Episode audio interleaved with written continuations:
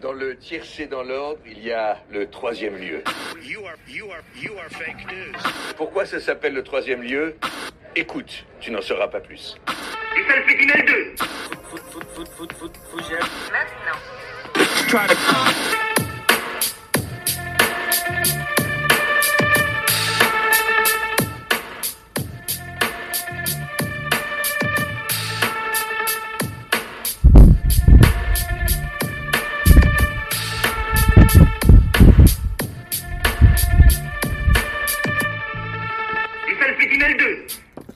Bonsoir à tous, merci de nous avoir rejoints. Il est 18h passé de bah, déjà 3 minutes, et là on est bien en retard déjà j'ai l'impression, euh, pour ce nouveau numéro du podcasting du troisième lieu en live sur Facebook. Euh, c'est le deuxième numéro avec cette formule euh, consacrée chaque semaine à un thème différent. La semaine dernière pour la première on a parlé alcool, voilà en présentant différentes œuvres qui parlaient d'alcool. Vous pouvez toujours retrouver l'émission de la semaine dernière sur notre Facebook, il y a toujours la vidéo qui est disponible en deux parties parce qu'il y a un petit bug pendant le live, mais ça vous n'en nous avez pas tenu compte et ça, ça fait plaisir. Et également en podcast sur Spotify, Apple Podcast ou sur notre site évidemment www.3e-lieu.fr. C'est parfait. Euh, cette semaine, on va parler de la solitude. Alors effectivement, quand je commence à dire on va parler de solitude, ça sent pas la déconnade. Parce que quand on dit solitude, on pense aux personnes âgées euh, seules chez elles, euh, un peu coupées du monde, ou des personnes dépressives qui sont recluses chez elles. Mais la solitude, ou, bah, ou du moins le fait d'être seul, ça peut être des fois cool. Ça peut être l'occasion de faire le point sur sa vie, de prendre un peu de temps pour soi-même, mais aussi on va pas se mentir, de se faire chier comme un rat mort. Voilà. Si vous faites partie comme moi des 33% de Français qui passent leur confinement tout seul, force à vous, on est ensemble, les frérots. Mais revenons-en à ce podcast, le déroulé de l'émission a un peu changé. Toujours quatre chroniqueurs autour de moi euh, qui présenteront des films, des séries et des musiques en lien avec le thème de l'émission. Mais cette fois, il y aura une vraie compétition, puisqu'ils s'affronteront en 2v2 en présentant leurs œuvres. Et les trois autres, donc c'est-à-dire moi et les deux autres chroniqueurs, on votera pour notre œuvre favorite. Et les deux vainqueurs des duels s'affronteront en finale et voilà. Et on aura également une petite discussion euh, entre nous sur la solitude. Euh, est-ce qu'on a peur de la solitude? Est-ce que les réseaux sociaux renforcent ou non la solitude? Voilà. On a un très beau, un très beau programme là-dessus. Pardonnez-moi. Euh, avec moi dans l'émission, j'ai Sam. Comment ça va, Sam? Ça va bien et toi? Bah écoute, ça va bien, ça va bien. Est-ce que tu es paré pour ce nouveau numéro? Je suis paré. Je compte bien défoncer mon adversaire. Aïe, aïe, ça y est, il, va directement dans le clash, il va directement dans l'attaque. Ça, mais c'est comme ça. Quoi. Il choisit l'offensive, comme on dit dans le podium. Il choisit l'offensive. Exactement. Euh, avec nous, on a également Léo. Léonard, comment ça va, Léo? Ça va, prêt pour la bagarre. il adore la bagarre. Toi, t'es un bagarreur en même temps, Léo. Ah, à fond. Kimbo Slice, qu'on m'appelle. Patate de forain, qui est ton deuxième prénom, on le rappelle. C'est très long comme deuxième prénom, mais c'est agréable. On a également, on a également Edouard qui est avec nous. Comment ça va, Edouard? Ça va et vous, les gars? Très bien, très bien. Euh, il me semble que tu avais gagné pour le film la semaine dernière, Edouard, non? Ouais, c'est ça, ouais. Première participation, première victoire. Donc, euh, moi aussi, je rends hommage à Seth Gecko, le professeur Punchline, patate de forain. Donc, aujourd'hui, on va, on, va, on va en découdre. Et on va en découdre. Et euh, on a Théo qui sera également avec nous, mais actuellement Théo qui est en Colombie, qui doit finir un cours qu'il a en ligne, et aussi un problème d'ordinateur au dernier moment. Et ça, ça c'est moche pour Théo, le coup dur. Donc, euh, pour ceux qui n'ont pas suivi le podcasting de la semaine dernière, ça va être en deux parties. Donc, chaque chroniqueur va présenter un film ou une série euh, en lien avec le thème de la semaine, qui est donc cette fois-ci la solitude. Sauf que là, du coup, ce sera des duels en 2v2, donc des demi-finales. Et chaque vainqueur de, les vainqueurs de duel s'affronteront ensuite pour une finale, pour choisir la, meilleure œuvre sur la solitude présentée cette semaine. On va commencer donc euh, par les films. C'est parti, film ou série. Et le premier duel, ça sera Léo contre Sam. on va commencer par, par Léo. Euh, Léo, qu'est-ce que c'est ton œuvre que tu as choisi Alors, j'ai choisi 127 heures de euh, Danny Boyle. Ça marche. Eh ben, on va regarder euh, la bande-annonce pour voir à quoi ça ressemble. Je lance la bande-annonce tout de suite. C'est parti. Elle va arriver dans quelques instants. Elle va arriver. C'est la magie de l'Internet. Morning, everyone. It is 7 o'clock here in Canyonland, USA. Hey, Aaron. Mom still has not heard from you. Will you just call her, please? I'll talk to you soon. And this morning, on the boulder, we have a very special guest, Aaron Ralston! Oh, my gosh, it's a real pleasure to be here. Thank you.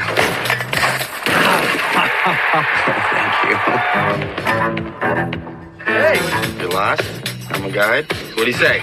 See, I'm something of a big, hard hero. All you have to remember is that everything will be okay. oh my god! Ah! Are you okay, Aaron? Come on! you gotta come It's been nice knowing you, man.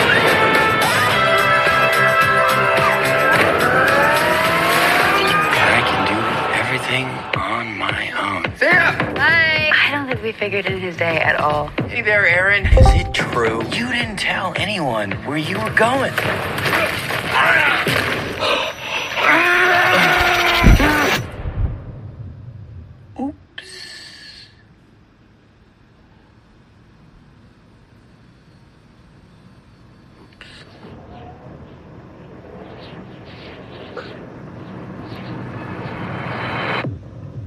Donc voilà, on voit un peu à quoi ça ressemble du coup 127.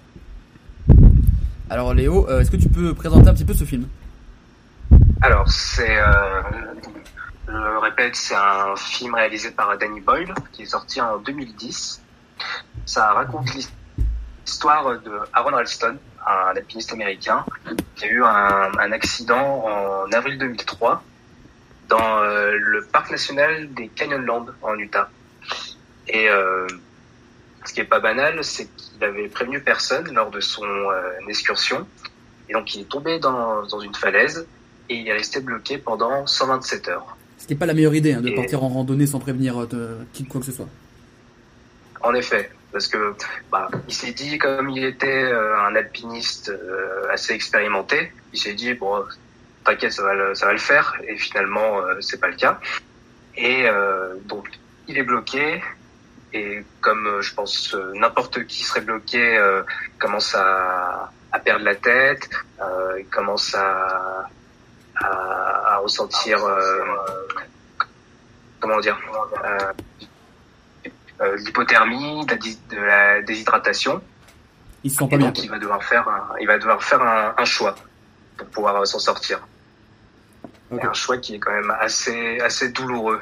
On, on raconte pas le choix, évidemment. Sinon ça spoilerait le film. Il en a dit un petit peu beaucoup là. Bah non, euh, il, il faut, il faut bien qu'il fasse quelque chose pour s'en sortir, parce qu'on voit bien dans la bande-annonce qu'il est coincé, donc du coup dans le canyon, avec une pierre euh, qui, le, qui le coince, tout ça, donc il faut qu'il puisse s'en sortir. Parce qu'on le, on le dit du coup, comme tu as dit, c'est une histoire vraie hein, de Aaron Ralston. Et euh, donc, C'est ça. je me suis renseigné un petit peu sur le film du coup. Euh, bonsoir Théo qui vient d'arriver. Pardon, pas de soucis. c'est 10 minutes que je galère, euh, excusez-moi. Pas de souci. Et du coup, je me suis renseigné un peu sur le film. Et euh, en fait, à la base, ça devait être un documentaire de Danny Boyle. Euh, puis, enfin, à la base, ça devait être un documentaire et Danny Boyle a poussé pour en faire un film. À la base, Aaron Ralston euh, ne, ne voulait pas, puis finalement, il a réussi à le convaincre. Et ils ont été, ça a été très très réaliste parce qu'ils ont, ils sont allés avec Aaron Ralston à l'endroit même où il était tombé et ils lui ont posé toutes ces questions. Donc en fait, c'est la même caméra qu'utilisait Aaron Ralston. C'est le même sac à dos qu'il avait, exactement la même quantité d'eau, le même couteau. Ils ont fait euh, au maximum réaliste. Donc on est sur un. Ça. c'est- voilà. Et, euh, et j'ai oublié de le dire, Aaron Ralston est interprété par euh, James Franco, qui est euh, quand même, je pense, un des un des grands acteurs de de cette de cette décennie. C'est vrai. puisqu'il a joué dans, dans différents, euh, il a joué différents personnages. À chaque fois, il y a toujours une, une présence, euh, il a toujours une présence, et d'autant plus là dans dans, dans ce film où euh, c'est presque, c'est c'est presque un, c'est un huis clos quasiment, Oui. où il est tout seul, et donc c'est quand même euh, assez, euh, c'est assez prenant. Ah mais il porte le film pour le coup. Ah, c'est ça. Et bon, il y a, y a pas que lui qui porte le film, il y a également la pierre euh, qui porte Ouais. son bras, mais ça C'est autre chose. c'est une autre histoire. Et, euh, Et il était nommé pour l'Oscar du meilleur acteur en 2010. À suite à ce film. Ouais, il- a reçu plein de plein de nominations. Je crois qu'il en a reçu. Euh, il a dû recevoir ouais six nominations aux Oscars. Ouais, pas le, rien. le film a eu 27 nominations à peu près dans différents festivals et notamment euh, aux Oscars, il s'est nommé pour meilleur film, meilleur acteur, meilleur réal, mais ils ont ils ont rien gagné je crois au final. Voilà. Et 22 récompenses euh, au, final dans, dans toutes les cérémonies. C'est honorable, c'est plus qu'honorable j'ai envie de dire. Euh, Et donc bah, je trouve que c'est un bon film pour euh, pour parler de la- pour parler de la solitude parce que euh, être rest- euh, resté bloqué pendant 127 heures, euh, c'est quand même une performance euh, inouïe. Et euh, à mon avis, euh, si euh, si euh, t'as une personne qui est pas expérimentée comme l'était Aaron Ralston, serait mort, euh, il serait mort direct. Ah bah oui, oui tu m'étonnes. Euh, donc oui, donc du coup la solitude on la sent bien. La solitude, on la sent bien dans le film. Euh, Il y en a qui l'ont vu ce film euh, dans, autour de la table ou pas? Euh, ouais, moi. Ah, est-ce que tu est-ce que en as pensé de ce film, euh, Sam Euh, alors, j'adore déjà les films euh, qui se passent, voilà, où souvent c'est avec un seul personnage, genre euh, The Wall ou Instinct de survie. Euh, j'adore les films comme ça, mais là, non, non, j'ai, vraiment kiffé le film. Pour l'avoir vu en 4K en plus, bon, c'est pas le meilleur film à voir en 4K, mais, mais non, non, il, est vachement bien. Et puis, j'aime beaucoup James Franco, parce qu'il est surtout connu pour ses rôles, ses, personnages humoristiques, comme, comme l'autre, là, je sais pas comment il s'appelle. Mais, mais non, non, il est très bon dans, dans, les, dans les films dramatiques, genre, genre euh, 100 127 heures ou, euh, ou True Story aussi avec, avec euh, Jonah Hill. Donc, euh, non, non, je, en plus, oui, je kiffe cet acteur. Et euh, j'aime beaucoup le réalisateur, donc euh, tout fait que ce film est parfait. Euh, voilà. Alors moi j'ai vu le film, mais je ne l'ai pas aimé pour le coup. Là je suis euh, dissident. Euh, non, je l'ai pas vraiment aimé. Et euh, je, je sais pas. Après je l'ai vu, je l'ai vu une fois, donc il y a des piges hein, au début. Peut-être que si je le revois maintenant, euh, ma vision d'échange va changer parce que j'avais genre 12 ans quand je l'ai vu. Et j'avoue qu'il y a des moments où je me suis vraiment ennuyé. Mais en fait en y repensant, euh, c'est vrai que c'est un peu, c'est un mec qui, qui est coincé pendant euh, plusieurs heures, enfin plusieurs jours même du coup, et qui a un côté psychologique que j'avais peut-être pas à l'âge où je l'ai vu aussi. Ça peut jouer également.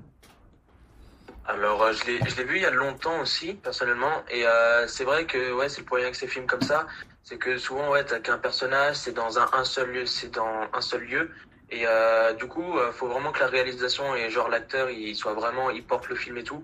Euh, je sais que ouais, euh, il y, a, y a des fois où il y avait beaucoup de déjà vu dans le film. Euh, je l'ai vu il y a un moment, il y a, y a quelques années, mais je me souviens que euh, il y a des fois où j'avais l'impression que ça se répétait un petit peu, qu'on tournait un petit peu en rond. Mais après, on peut pas faire, ils pouvaient pas rajouter de la narration comme ça, vu que c'est tiré d'une histoire vraie. Mais ouais, je te suis sur ce point-là. Euh, Est-ce que vous avez des questions sur le, pour euh, Léo sur son film? Parce que je rappelle qu'on est en compétition, hein, une compétition acharnée pour savoir qui proposera le meilleur film sur la solitude. Est-ce que vous avez des questions à poser à Léo? Euh, moi j'en ai une, justement c'était aussi voilà, pour dire mon problème que j'ai vu avec le film quand je l'ai vu. C'est James Franco qui souffre autant pendant autant de temps. Est-ce que c'est crédible? Parce que moi ça, m'avait posé problème, c'était vraiment le... J'avais du mal à, trouver crédible James Franco, mais voilà, par, par faute de se passer d'acteur et non pas par son jeu. C'est le- les a priori de Théo. voilà. Comme, également je l'ai vu il y a, il y a longtemps le film, bah, il y a il y a dix ans, je je saurais pas trop dire, mais en, en effet, comme euh, James Franco, il a toujours un peu cette image de, de beau gosse cool, euh, très très relax. Je sais pas euh, si si c'est vraiment si c'est vraiment crédible. Après peut-être qu'il était comme ça dans la vraie vie, à Ronald Stone, que c'était quelqu'un euh, quelqu'un qui est qui est fearless comme euh, comme on peut dire. Et il avait l'air très détente. Hein. Ouais, pour faire ce qu'il a fait, il fallait être assez, euh, assez relaxé, quoi, niveau euh, anesthésiant euh, personnel, quoi. Parce que moi, je peux te dire que tu, je me retrouve coincé dans une pierre, enfin dans un canyon avec une pierre, euh, une pierre qui m'empêche de bouger. Je pense que je, je, je survis 127 secondes. Le film est, et moi, c'est un Vine, hein. c'est un Vine de tout de suite. Hein. Vraiment. euh, sur Twitter. Ah ben moi, c'est oui, c'est même pas un thread. C'est deux tweets qui suivent. Hein. Je fais bah je suis coincé, bah salut, voilà, c'est terminé, rideau, euh, fin du jeu. Ah non mais c'est, non mais c'est vrai que. Merci maman spécialement pour les raviolis. Et, et saut les raviolis. Évidemment. Euh, D'autres questions pour Léo ou pas? Ouais. Ah, Euh, moi, j'avais une question. euh, donc euh, moi, j'ai j'ai pas vu le film euh, parce que euh, parce que j'ai- j'ai- j'aime pas spécialement euh, James Franco. Aïe, aïe, aïe. J'ai eu une expérience assez compliquée avec lui dans Spring Breakers où je me suis autorisé à quitter la salle de cinéma une demi-heure avant la fin. Ah ouais? Ouais, ouais, ouais. Euh, Ah, mais moi, je donc, trouvais du qu'il coup, était, il était trop, trop en décalage, c'était trop bien dans Spring Breakers. Bah, bref. D'accord. Bon, moi, je, je t'avoue, je t'avoue, je t'avoue que j'ai j'ai regardé pour les pour les filles euh, légèrement vêtues, mais après James Franco à la fin ça m'a saoulé, le film en lui-même m'a saoulé, mais donc du coup j'ai pas un super bon a priori sur lui, et donc du coup je voulais savoir si est-ce que dans ce film-là il a réalisé une performance euh, intéressante, est-ce qu'il jouait bien le jeu ou quoi, euh, parce que du coup je, suis- je suis assez sceptique sur lui à chaque fois. Euh, ben, ça, ça donnerait à le revoir pour, euh, pour, euh, avoir ta, pour répondre à ta question. Parce que, Est-ce qu'il ouais, faudrait je- savoir si, si, euh, le mec, le vrai mec qui, qui s'est retrouvé dans cette situation, est-ce qu'il était détente ou pas du tout? Parce que du coup, on n'a pas de, on peut pas se baser sur un truc en fait. Bah, pour le coup, euh, comme euh, j'ai dit, euh, euh, Danny Boyle a beaucoup discuté avec Aaron Ralston. Ils ont vraiment fait tous les repérages ensemble. Il lui a proposé le scénario, il lui a tout expliqué.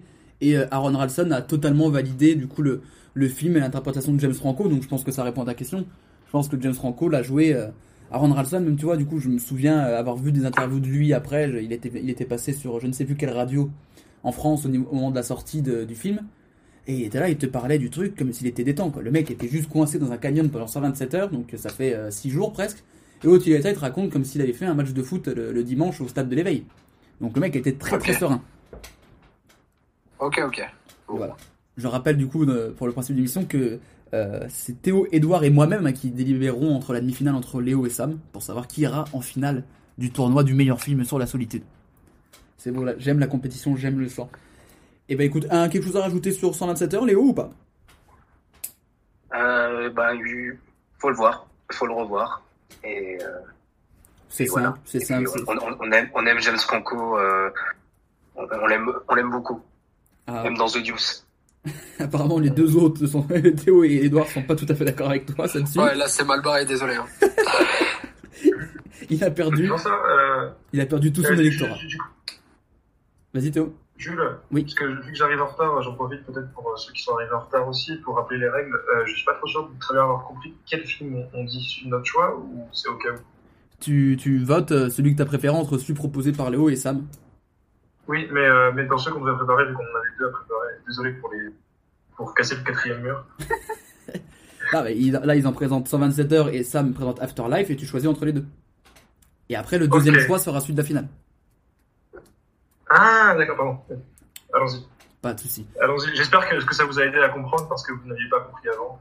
Euh, au plaisir. C'est vrai que j'avais pas dit qu'il y avait un deuxième choix de, de- pour la finale, c'était bien fait de le rappeler, Théo. C'est- agile, ça me fait plaisir. Voilà, mais plus jamais tu m'interromps, par contre, sinon je vais te soulever. On va passer au choix de Sam, du coup, l'autre concurrent dans la demi-finale qui euh, va à contre-courant puisqu'il propose, lui, une, une série. Une série, une série. Euh, Est-ce que tu peux dire le nom de ta série, Sam? Euh, Oui, exactement. Je choisis une série. Euh, j'ai choisi la série Afterlife, qui est une- c'est une comédie dramatique qui est, qui est dispo sur Netflix. Euh, elle est très récente, elle est, euh, elle est diffusée depuis mars 2019 et là il y a la deuxième saison qui vient de sortir. Et je Euh, propose. ça a été créé par Ricky Gervais, euh, surtout connu pour son rôle dans La Nuit au musée ou euh, dans The Office. On va regarder la bande-annonce et, Et, après tu nous présentes le film. Exactement. Allez, c'est part, je vous lance la bande-annonce en VO sous-titré français parce que on n'est pas déchus. Then I'm not around anymore. But don't spiral, don't obsess. Keep going. So how are you? A good day is when I don't go around wanting to shoot random strangers in the face and then turn the gun on myself. Bad then. I thought I'd leave you a little guide to life without me. You're lovely, but you're absolutely fucking useless. Stay active. It's not ideal to be a fat, lazy, self-pitying lump. Pedo! What? Pedo!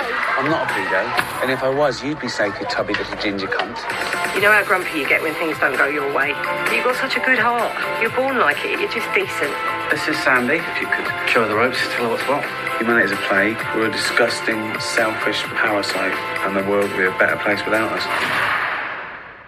That the sort of thing you meant? No. Alors Sam, je te laisse présenter la série Afterlife.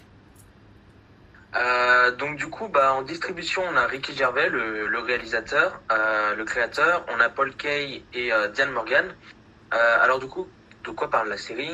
Donc Tony Johnson, joué par Ricky Gervais, c'est un journaliste qui avait la belle vie, sauf que sa femme meurt subitement d'un cancer. Et, et depuis, Tony Johnson, il a plus envie de vivre et plus rien ne le retient sur Terre.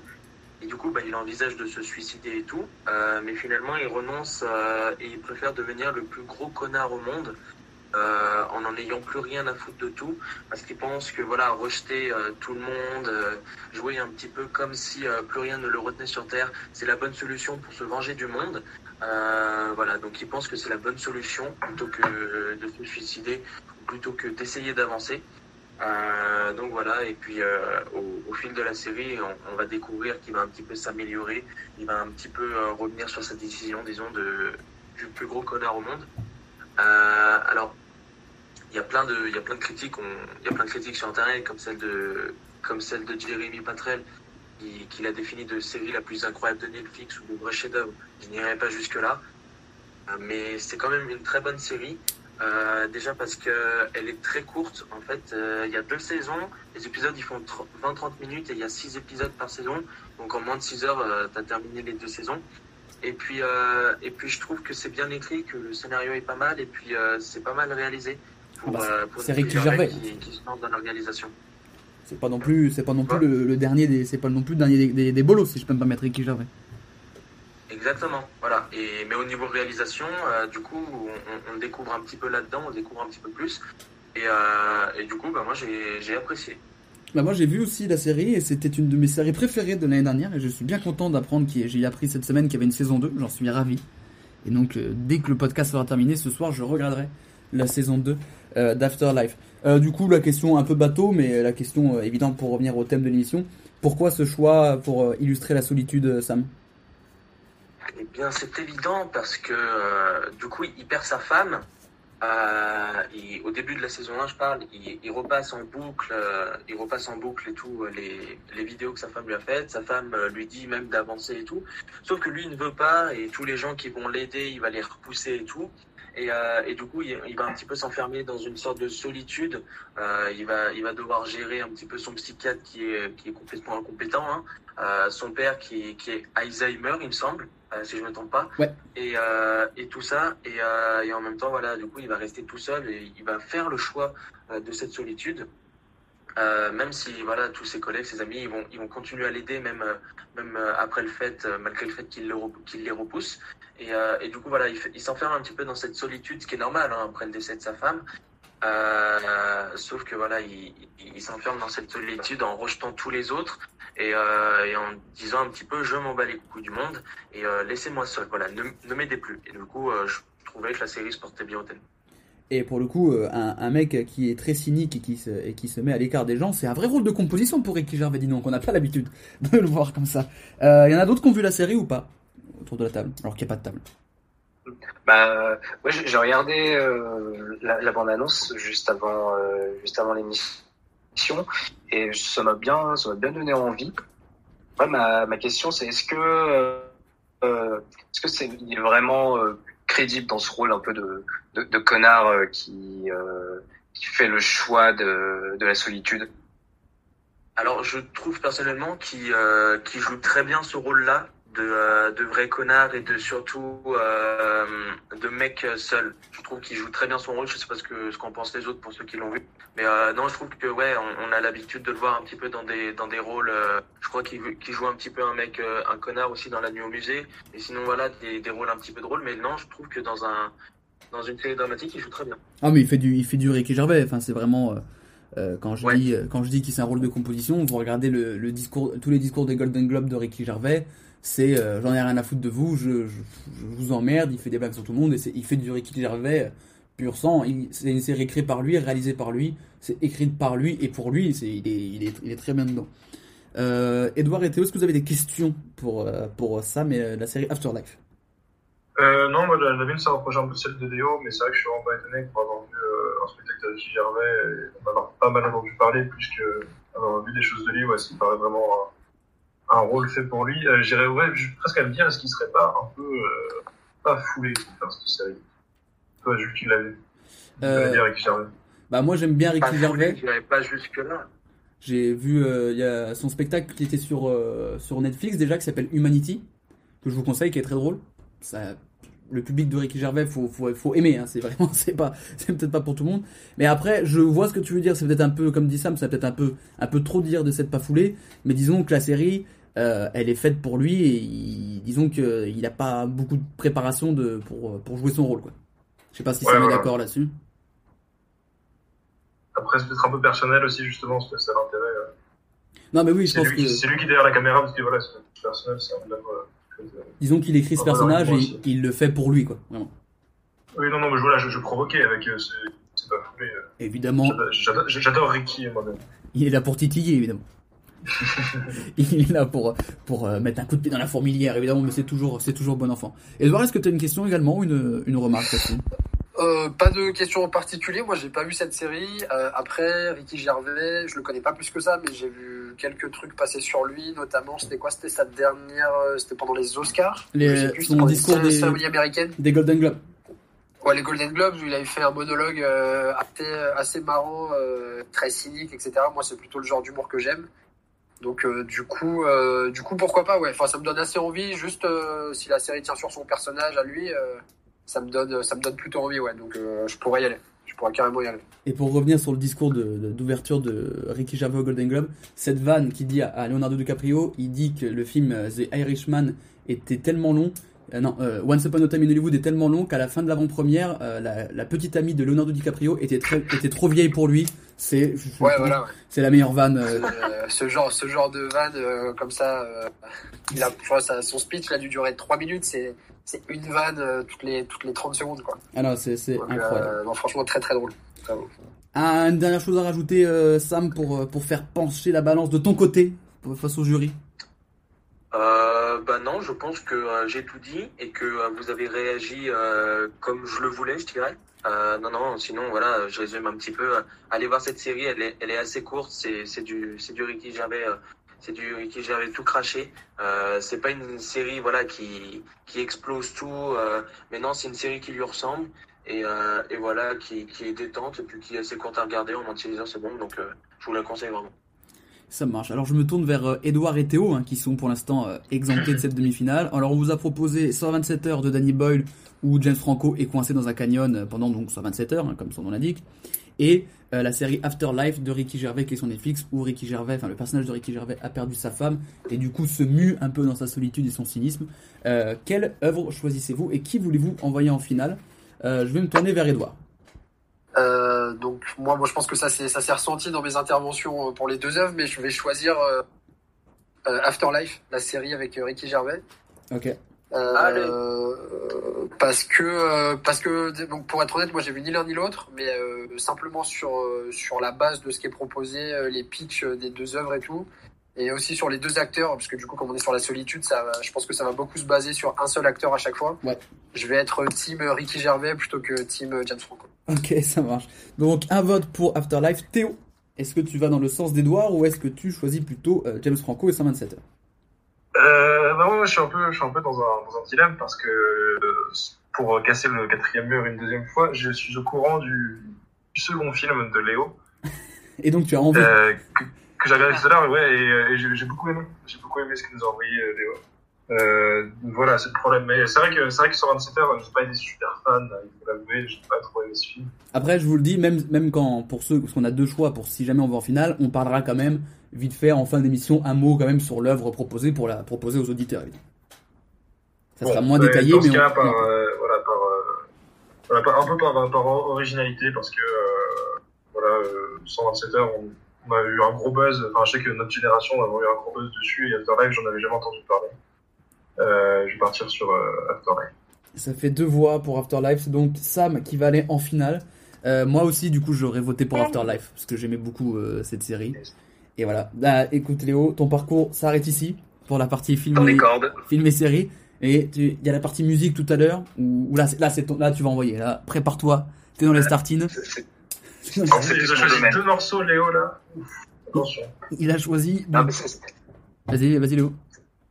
C'est vrai que c'était pas peut-être un choix judicieux de mettre 127 heures pour les demi, mais euh, je serais quand même content de parler de mon autre choix après. On en parlera en fin d'émission, évidemment, pour, parce que pour que les auditeurs sachent quand même un peu ce qu'on leur avait proposé. Et donc, du coup, c'est Afterlife qui va en finale, c'est Sam qui va en finale. Euh, donc, Sam, tu auras une, une autre œuvre, c'est un film cette fois pour la finale. Tu n'en parles pas pour l'instant, tu gardes le suspense. On va direction de l'autre partie du tableau. J'ai l'impression d'organiser l'Open d'Australie. C'est incroyable. euh, qui veut commencer entre, entre Théo et Edouard Qui veut commencer? Euh, Théo, vas-y, je te laisse la main. Je te laisse Très bien, commencer. très bien. Eh ben, Théo, prends la main. Tu m'as envoyé du coup euh, l'extrait que tu veux, j'imagine, pour ton film? Euh, oui, voilà, alors du coup, je ne sais pas encore lequel commencer. euh, Mais euh, voilà, je vais choisir la, la vie populaire finalement, euh, par peur de me faire éliminer. Euh, je vais la jouer stratégique. Et on va commencer par, euh, par la plage. On commence par la par plage, la du coup plage, du coup. Donc du coup, la, la plage, euh, j'ai pas d'e- d'extrait euh, comme ça, si il y a une petite blague. Euh, mais tu peux mettre une bande-annonce si tu veux. Eh ben écoute, je vais chercher pendant que tu parles une bande-annonce de la plage. Voilà, alors la plage, la plage, un film sorti dans les années 2000 et, et on revient sur le réalisateur choisi par Léo aussi, Danny Boyle. Ah, c'est le- Danny Boylico. Voilà, exactement, c'est le, Danny Boyle. Le Boy euh, Cinematic Universe. Il y a peut-être des liens entre les deux, euh, allez regarder. euh, Bah écoute, on va vérifier s'il y a des liens en regardant la bande-annonce peut-être. On va voir directement. Et bah parfait, quelle transition. euh, C'est limite bossé cette émission. on, on croirait un moteur V8. ce jeu. Incroyable.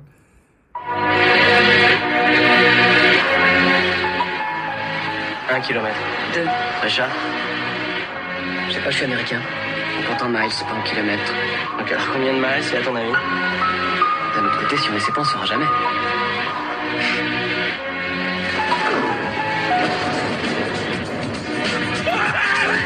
Le monde n'est qu'un immense parc de loisirs. L'aventure s'achète sur catalogue. Programmée, formatée. Le moindre danger a été systématiquement évacué. Au hasard d'une rencontre, j'ai pris une décision. Je me tire. Je mets les voiles. Je pars à la recherche d'autre chose. Il y a un mythe urbain qui circule en ce moment. À propos d'une plage. Sur une île où personne ne peut aller. La carte, l'île, c'est secret tout ça. Je te parle pas d'aller le dire à tout le monde. Oh, regarde où ça nous a Moi je dis qu'on peut sauter. On ne saute pas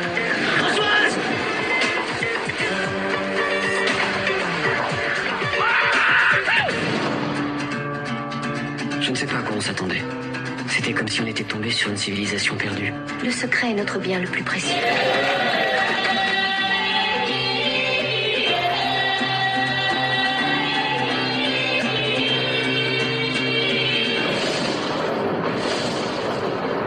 Il y a un secret, mais je ne veux pas, je ne veux pas qu'on sache ce secret. Je laisse le suspense évidemment pour ceux qui nous écoutent.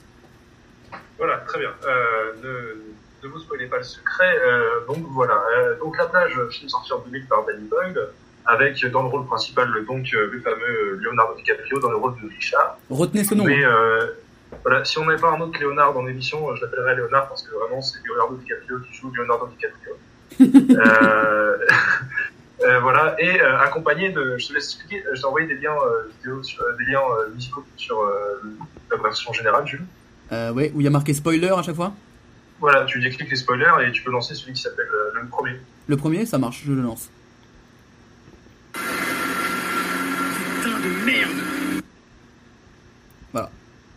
Voilà, c'est sorti. Euh, vous avez entendu Putain de merde, Guillaume Canet qui nous sort son plus grand rôle de Guillaume Canet, accompagné euh, de sa copine, euh, je te laisse lancer celui qui s'appelle Françoise. C'est le deuxième? Oui, non, le troisième. Pardon. Je vais le lancer. Françoise Est-ce que ça a marché je, je, je, je vous laisse les, autres chroniqueurs le lancer aussi euh, sur votre conversation. Vous avez même celui qui s'appelle Spoiler Françoise. Voilà, vous avez Françoise Françoise, euh, voilà, un nom très français parce qu'il en fallait un, euh, joué par Virginie Ledoyen. Donc. Euh, et donc, ce couple de jeunes Français euh, va être invité par Leonardo DiCaprio à la recherche d'une plage secrète sur une île en Thaïlande. Et voilà, où en fait la plage est, est magnifique, est cachée, cachée de la mer par, par une crique, l'eau est transparente, personne ne vient nous y voir et euh, on va très loin en fait euh, de- du tourisme de masse euh, qu'on peut rencontrer en Thaïlande. Et voilà, et en fait tout le film tourne autour de ça, c'est vraiment la recherche de partir en voyage et euh, s'éloigner des chemins touristiques euh, le plus possible, alors que voilà, on est dans le pays le plus visité du monde après la France, la Thaïlande. Ah ouais? Euh, donc, ouais, ouais, voilà. Donc c'est vraiment, vraiment pour, pour y avoir été en Thaïlande, c'est pas possible d'échapper au tourisme en Thaïlande. C'est euh, c'est incroyable. Enfin, si tu peux y échapper, mais tu es dans des endroits qui sont pas pas très fréquentables, pas très jolis et assez mal famés ou, ou assez miséreux. Et voilà. Et le sujet parle de ça en fait, de cette recherche de solitude en, en voyage et de un peu le, le, le point de paradis. Le point de paradis où personne va venir nous embêter et on va être très loin de cette civilisation, très loin de de la masse en fait. Mhm. Et, euh, et euh, c'est là que ça devient intéressant, c'est euh, le prix, le prix de cette solitude. Euh, donc là, en l'occurrence, euh, pour arriver à cette plage, sans trop vous spoiler, voilà, il faut, nager 2 kilomètres. Et une fois qu'on y est, ils, sont arrivés. Il y, a, une communauté qui vit et il y a des conditions qui font euh, qu'on a à respecter pour euh, pour pas que le secret se dévoile euh, à la population. euh, et qui peuvent être un peu extrêmes si on veut des conditions. Euh, ben, je vais pas spoiler, mais voilà, il y a des gens qui euh, qui vont souffrir. Des gens qui vont souffrir pour que le secret reste là où il est.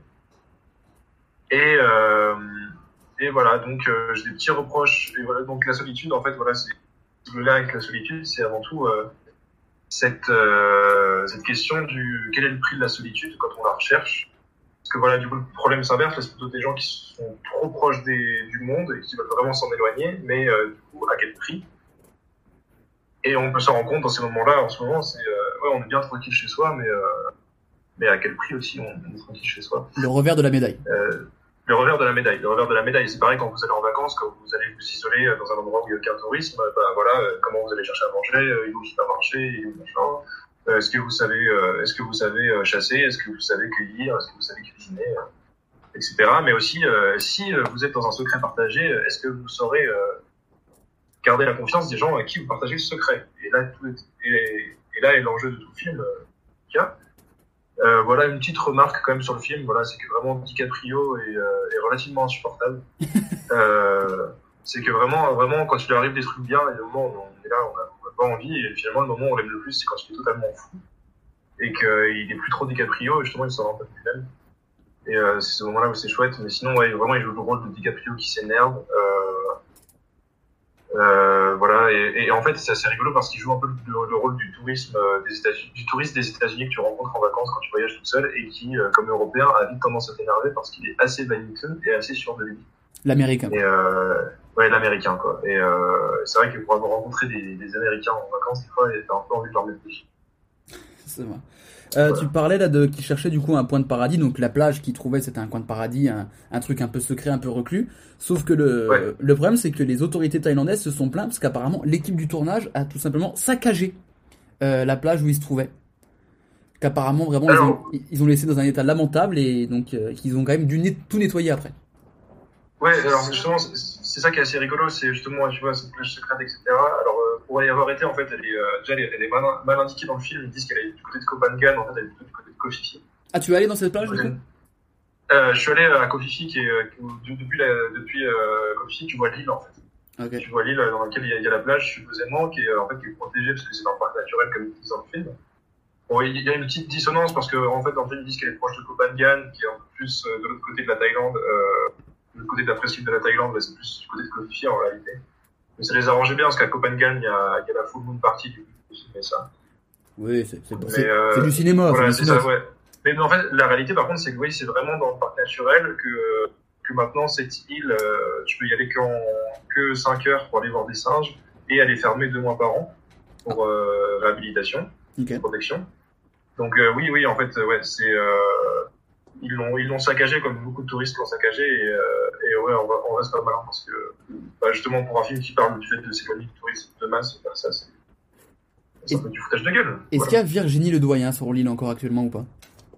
Eh bien non, je pense que j'ai vu qu'elle était mariée à Ariel Mallet maintenant, je sais plus tout à l'heure. Non, ils sont plus ensemble je crois. Ils sont plus ensemble, et bah écoutez, euh, comme quoi, euh, quand on en a rien à foutre, euh, Et, et sauf Voilà. Virginie Ledoyen évidemment? Que, tu n'as mis que, sauf Virginie Ledoyen, euh, Françoise Françoise euh, qu'on l'appelle. ou Fr- Françoise, euh, si on le dit comme euh, Léonard. Euh, certains ont vu le film ou pas autour de dans ceux qui participent à l'émission? Faut que j'arrête de dire autour, autour de la table alors qu'on n'est pas autour d'une table. Euh, bah, moi, j'ai dû le voir euh, quand il est sorti. Bon, j'avais 5 ans, donc mon, euh, Gros souvenir. mon avis est très, euh, très bien. Je, je pense que je l'avais dû le voir avec, avec mon, mon frère et ma sœur, mais euh, c'est, c'était pas vraiment le film qu'il faut voir euh, quand, quand on a 5 ans. Je pense pas. Euh, clairement pas, non, clairement pas, non, je confirme. Et donc, euh, bah, depuis, je l'ai pas, j'ai pas revu. Ok, ok. Euh, moi, ce, que je- ce qui me tue, c'est quand même. Parce que j'ai jamais vu ce film non plus, mais je- savoir qu'il y a un film où il y a Leonardo DiCaprio, Virginie Ledoyen et Guillaume Canet, ça me paraît, ça me paraît très- toujours incroyable. C'est le. Alors, Guillaume Canet, Guillaume Canet sert un peu à rien dans son rôle de tout triste, mais, euh, mais moi je l'aime bien. Je l'aime bien dans ce rôle-là, c'est un peu rigolo. Il me fait rire dans ce film-là. Ah ouais, Il peut quand même mettre ça dans ses accomplissements. Euh, j'ai tourné avec Leonardo, Leonardo DiCaprio. c'est Eh vrai. oui, Comme euh, ça fait un, un point, un point commun donc avec sa meuf aussi, qui a tourné avec DiCaprio. exactement. Ah, bah, il a famille, ils, ils connaissent un peu les, ils connaissent un peu les quinries. Est-ce que vous avez des questions pour, euh, pour Théo et sur son film euh, La plage Qui là pour le coup on est sur une autre solitude, on est sur une recherche de solitude et un petit peu en communauté. C'est ça un petit peu le, le truc du, du film. Exactement, voilà, j'ai un peu, euh, j'ai un peu manipulé le sujet à ma sauce. Il l'a il l'a mix, il l'a remixé, il est DJ. Moi, j'ai une, que- j'ai une question. Vas-y. Euh, Est-ce que tu penses, du coup, euh, que. euh, bon, voilà, c'est un film un petit peu. euh, tu l'as dit, euh, pas forcément à regarder quand on est petit. Euh, Est-ce que tu penses que c'est un film qu'on peut regarder en famille? Ça, ça- ça dépend, euh, ça dépend, tu as un petit frère, un petit soeur Euh, J'ai un petit frère de, de 12 ans, mais euh, parlons euh, de la population générale euh, de, mondiale. Ah, ok, d'accord. Euh, ouais, je dirais que 12 ans, ça commence à être la limite. À 12 ans, ça commence à être bien parce que c'est c'est un bon film de voyage qui. euh, En fait, les problèmes qui montent sont encore assez actuels en Thaïlande. Et c'est un film qui parle du voyage et, euh, et c'est toujours sympa de donner à quelqu'un envie de voyager parce que, voilà, de, de donner envie de, des plages paradisiaques, de, changer de culture, de, se confronter. Et il y a une bonne réflexion sur le fait que, que voilà, on, on va quand même souvent suivre les mêmes chemins touristiques et c'est un, un bon truc à, à, donner aux générations futures qui, bah, qui vont devoir jouer avec des problèmes d'écologie un peu plus que nous dans leur voyage, etc. Je pense. Est-ce que tu penses que, par exemple, à 12 ans, euh, on a le recul pour, euh, pour interpréter le film par rapport à justement euh, cette idée de voyage ou même euh, le, tourisme, euh, le tourisme de masse et tout? Je suis pas sûr à 100%, ça dépend de la personne honnêtement, mais euh, que ça donne envie de voyager, ça c'est sûr. C'est un- Parce que les paysages sont magnifiques et c'est vraiment bien filmé. C'est une carte postale et on que- montre l'envers du décor. Est-ce que, est-ce que Voilà. tu peux juste nous expliquer euh, c'est quoi cette lubie avec les films à, à regarder en famille? vrai que la semaine dernière, il a posé à chaque fois la question parce que c'était un film en Ouais, regardant en moi, famille. moi, sur mon film Calmos, tu m'as demandé si c'était un film à voir en famille, là encore.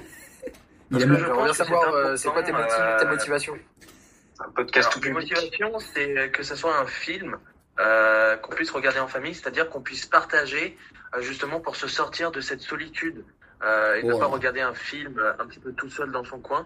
Donc je pense que c'est important d'inclure la famille ou même euh, les amis, voilà, les, les amis et, et tout pour. euh, Enfin, je pense que c'est c'est important de l'inclure et du coup si c'est pas un film qu'on peut regarder en famille ou et tout, je trouve que c'est dommage parce que on, on s'isole un petit peu dans l'individualisme. Donc voilà, c'est mon c'est mon argument. Ok, non, mais très bien, très bien, il n'y a, a pas de reproche, simplement il va falloir se passer beaucoup de classiques qui, sont, qui vont être moins de 12 ou moins de 16.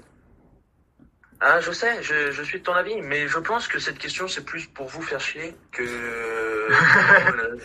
mais euh, je suis honnête. Hein. C'est plus pour la euh, compète. Obje- objectif atteint, objectif atteint.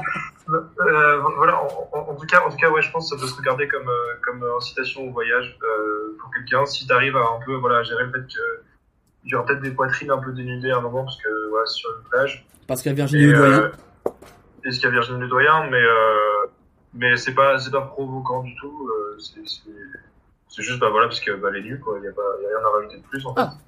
Et euh, et euh, et il y a du sang, mais je pense du sang à 12 ans, euh, c'est pas la première fois qu'il en. Oui, il y a pire, il y a pire. Voilà. Donc ouais, ça peut se regarder en famille, je pense. pas, pas tout petit, mais entrée du collège, on peut, par exemple. Bah, je pense que 12 ans, c'est le bon âge. On peut commencer à montrer ces films-là. ouais. Eh Bah, ben, entre ça et un Full Metal Jacket, je pense que ça. marche. Euh, une dernière question peut-être pour, euh, pour Théo, ou pas? Ou pas, hein, vous me dites. Hein. ou pas. Si, si le plaidoyer de Théo était bon, euh, c'est bon, il n'y a plus rien à Non, rajouter. pour moi, pour moi, pour moi c'est très clair. Euh, c'est ok, c'est calme. Eh ben c'est calé. Théo a très bien présenté le film La Plage. Euh, là du coup c'est à son concurrent, c'est à Edouard de présenter son film. Euh, on est loin de, on est loin, on est loin de la plage là, pour le coup, Edouard. Euh, ouais, ouais, on est, on est très loin de la plage. Après, on est en Normandie, donc euh, il y a des plages aussi en Normandie, mais bon, c'est pas le même climat qu'en Thaïlande. Euh, moi, j'ai décidé de vous parler du film Un singe en hiver, donc qui est sorti en 1962. Euh, le réalisateur, c'était Henri Verneuil, donc qui a notamment fait Peur sur la ville avec Belmondo ou Le clan des Siciliens. Donc là, au casting de Un singe en hiver, on retrouvera Jean Gabin, l'immortel et Jean-Paul Belmondo, encore une fois. Jean Gabin qu'on va Et, retrouver euh, dans, dans l'extrait que tu m'as envoyé. On va regarder ça. Ouais, c'est ça. La palette de l'acteur de Jean Gabin. Retenez ce nom également, il peut très bien marcher.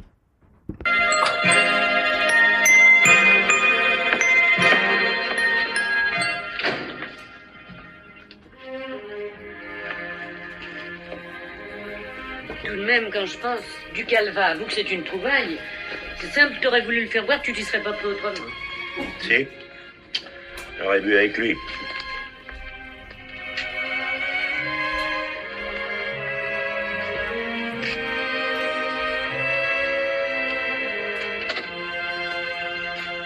Albert, tu parlais pas sérieusement.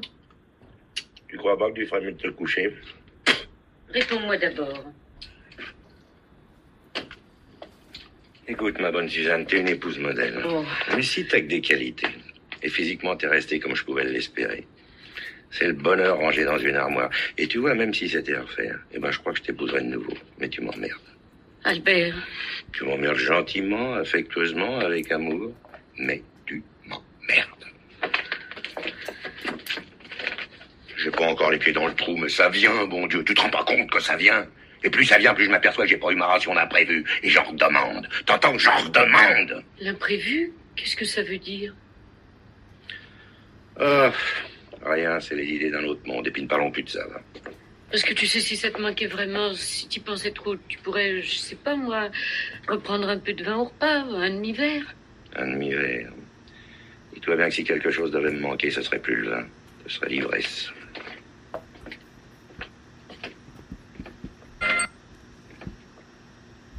Alors Edouard, c'est la semaine dernière, hein, les films sur l'alcool. Tu Ouais, alors, je, me suis dit, je me suis dit que c'était un film qui, qui, qui matchait bien aussi avec le thème de la semaine dernière. Mais est-ce que souvent euh, l'alcool n'est pas euh, synonyme de solitude aussi?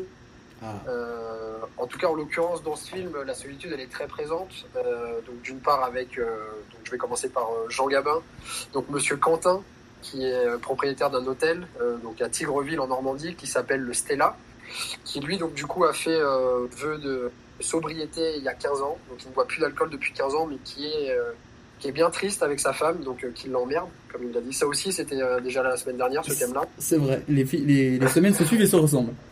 C'est ça. Ouais. Bah, désolé, je suis un peu, je suis un peu maniaque là-dessus.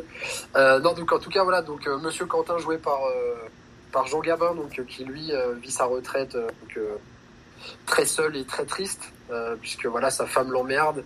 Euh, il peut plus boire d'alcool. Il est un peu cloîtré dans cette euh, dans cet hôtel de village qui ne marche pas du tout d'ailleurs. Et de l'autre côté, on a Jean-Paul Belmondo, donc le jeune Fouquet, Tac, tac, badaboum, qui lui est divorcé de sa femme et qui, qui lui, donc du coup, vit seul, divague un peu partout à travers la France, qui rêve d'aller en Espagne et qui échoue euh, donc euh, en Normandie à Tigreville. Et donc les trouve cet hôtel, euh, le Stella, et c'est comme ça qu'ils se retrouvent tous les deux, Jean Gabin et Belmondo. Donc du coup, ce sont deux êtres très seuls, donc très seuls, très euh, très pessimistes, euh, très nostalgiques euh, d'une époque euh, passée, donc en jeunesse, même si encore jeune. Et donc du coup, ça va être la rencontre de ces deux hommes-là qui vont un peu les réveiller l'un l'autre. Euh, Donc euh, Monsieur Quentin joué par euh, par Jean Gabin qui lui euh, trouve en Jean-Paul Belmondo un peu son fils. Et euh, donc du coup, ils vont se remettre à sortir ensemble, il va se remettre à boire et euh, ça va donner lieu à une sortie nocturne.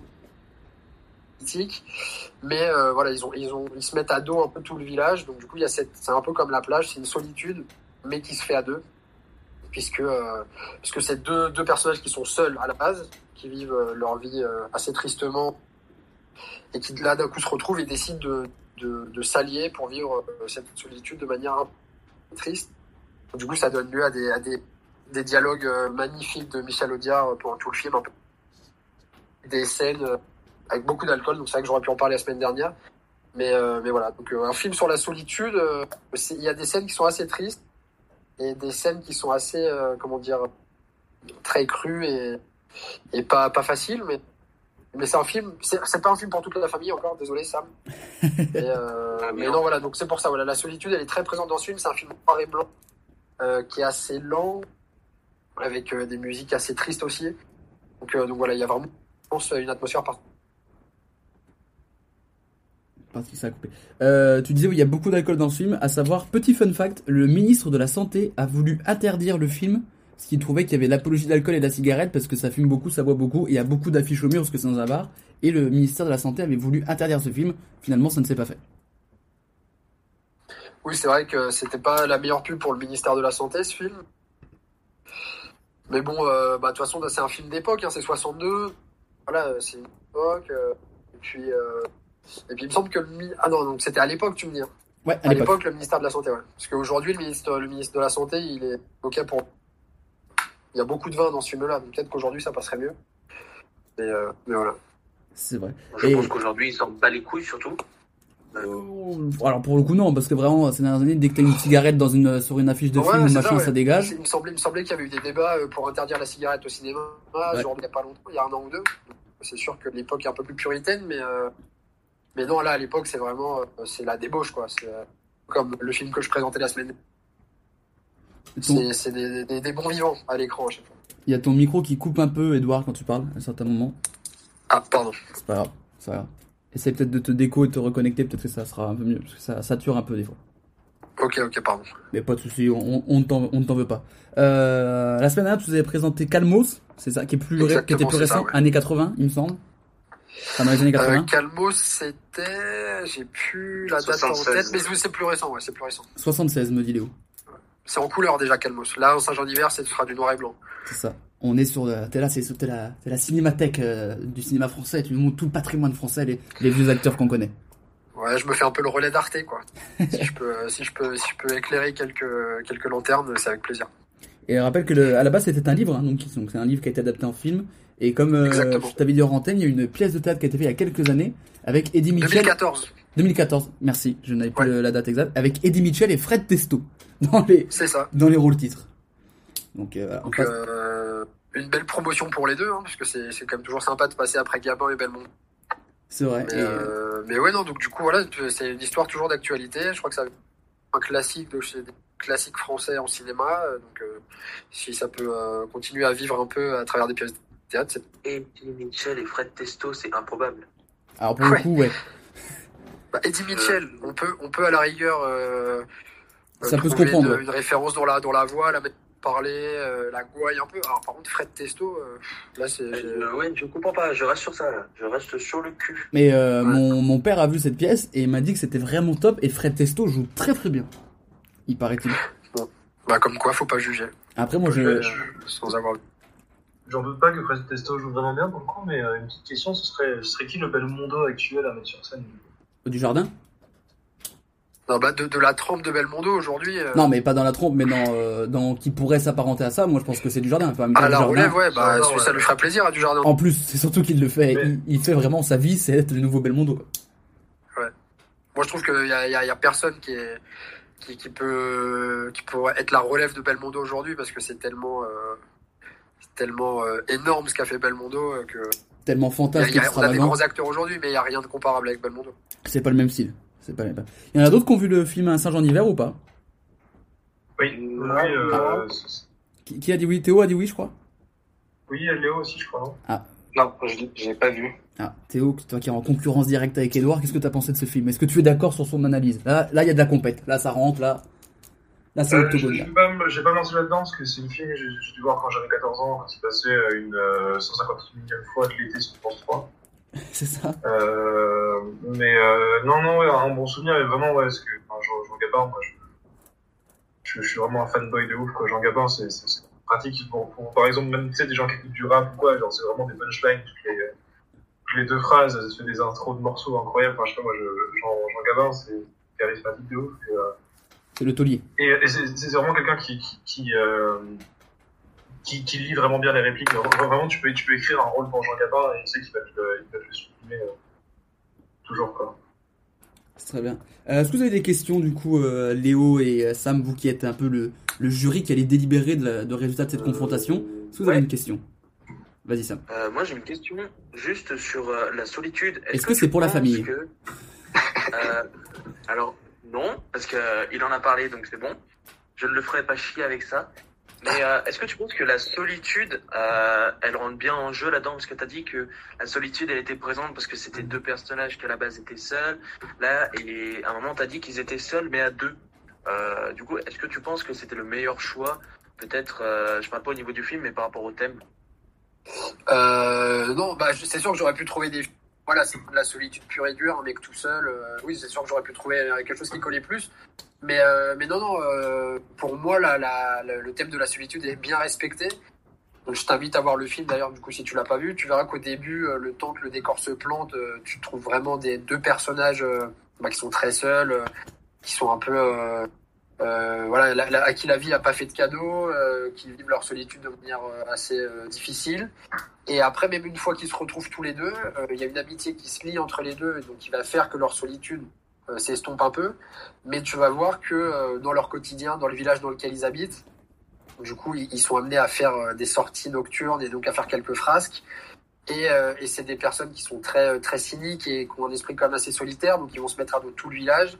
Donc là encore une fois, il y a cet esprit de solitude qui ressort, puisque ça va être un peu seul contre tous. Et, euh, et voilà, ils vont être mis en marge. Il y a une scène mythique dans un bar où, euh, où euh, bah, dans le bar qui est juste en bas de l'hôtel d'ailleurs. Une scène mythique où, où voilà, ça va un peu se mettre sur la gueule avec des, des dialogues aussi mythiques. Et donc du coup voilà, la solitude, non, je trouve qu'elle est vraiment bien représentée dans ce film. Et c'est ce qui les a fait se rencontrer et, et se lier, là, la solitude. C'est le- c'est leur, point commun. Ils sont tous les deux seuls et ils sont seuls à deux, au final, j'ai envie de dire. Exactement, c'est ça, ouais. J'étais Exactement. auteur pour Télérama, vous inquiétez pas. Est-ce que c'est un bon film euh, à regarder en confinement? Euh, bah franchement, euh, oui, oui, oui, oui, c'est un bon film à voir en confinement. Euh, c'est un bon film à voir en confinement tout simplement parce que c'est un bon film. Donc il n'y a pas de moment pour le voir. Euh, et puis euh, après, bon, c'est du noir et blanc. Voilà, c'est deux anciens acteurs. Euh, Fon Belmondo est toujours vivant. Touche du bois. C'est étonnant, euh, non, c'est un vieux film. Euh, moi, je trouve qu'il a bien vieilli, mais c'est du noir et blanc, c'est assez lent. Euh, donc après, peut-être que ça correspondra pas à tout le monde, mais en tout cas, moi, je trouve que c'est vraiment un énorme film avec deux énormes acteurs, avec des dialogues énormes et tout. Donc, non, pour moi, c'est un film très. c'est un film à, qui, que on profitait pour le voir maintenant. ouais. Ça marche. En plus, vu que tous les, tous les après-midi France 2 et François rediffusent des, des, des vieux films, des classiques, il va certainement arriver. On nous dit dans les commentaires, la solitude n'existerait pas sans les autres, et ça c'est beau. Et Ah bah, ça, voilà. et ça c'est beau, ça Euh, sera le nom du podcast. Ça sera ça. C'est beau. C'est très bien trouvé. Je lâche même un C'est cœur. mon sur ce boulanger qui a dit ça. et après, il a rajouté, et avec ça, je vous mets quoi? Avec ça, il vous faut autre chose. Ce sera tout? Ah, c'est ça, ouais, ça sera tout. Parce qu'avec ça, je vous mets quoi? C'est plus le boucher. Et avec ça, je vous mets quoi? Hein, J'en ai un kilo, et un peu plus, je vous le mets quand même. Ça fait plaisir. Écoutez, Eh oui. Léo, Sam, c'est l'heure de délibérer entre euh, la plage et un singe en hiver. Deux univers différents, deux styles, de- deux salles, deux ambiances. Lequel envoyez-vous en finale? Euh, Je vais commencer par Léo. Qu'est-ce que tu choisis entre la plage et un singe en hiver? Hum, difficile parce que bah, comme euh, j'ai vu la plage, je pourrais dire la plage. Je l'ai vu, je l'ai vu jeune, donc c'est euh, mon avis euh, à moins de moins de poids. Et euh, bah, un singe en hiver, euh, si euh, si Edouard dit que c'est un c'est un classique du, du cinéma français, Ouais. Moi, je le dis, je persiste et signe. donc je, je donne ma voix euh, euh, à Edouard. Un point pour donc un singe en hiver. Sam, est-ce que tu es d'accord ou pas? Euh, alors pour moi, je pense que la plage. Alors je l'ai vu il y a longtemps, je l'ai pas fini parce que j'ai pas aimé.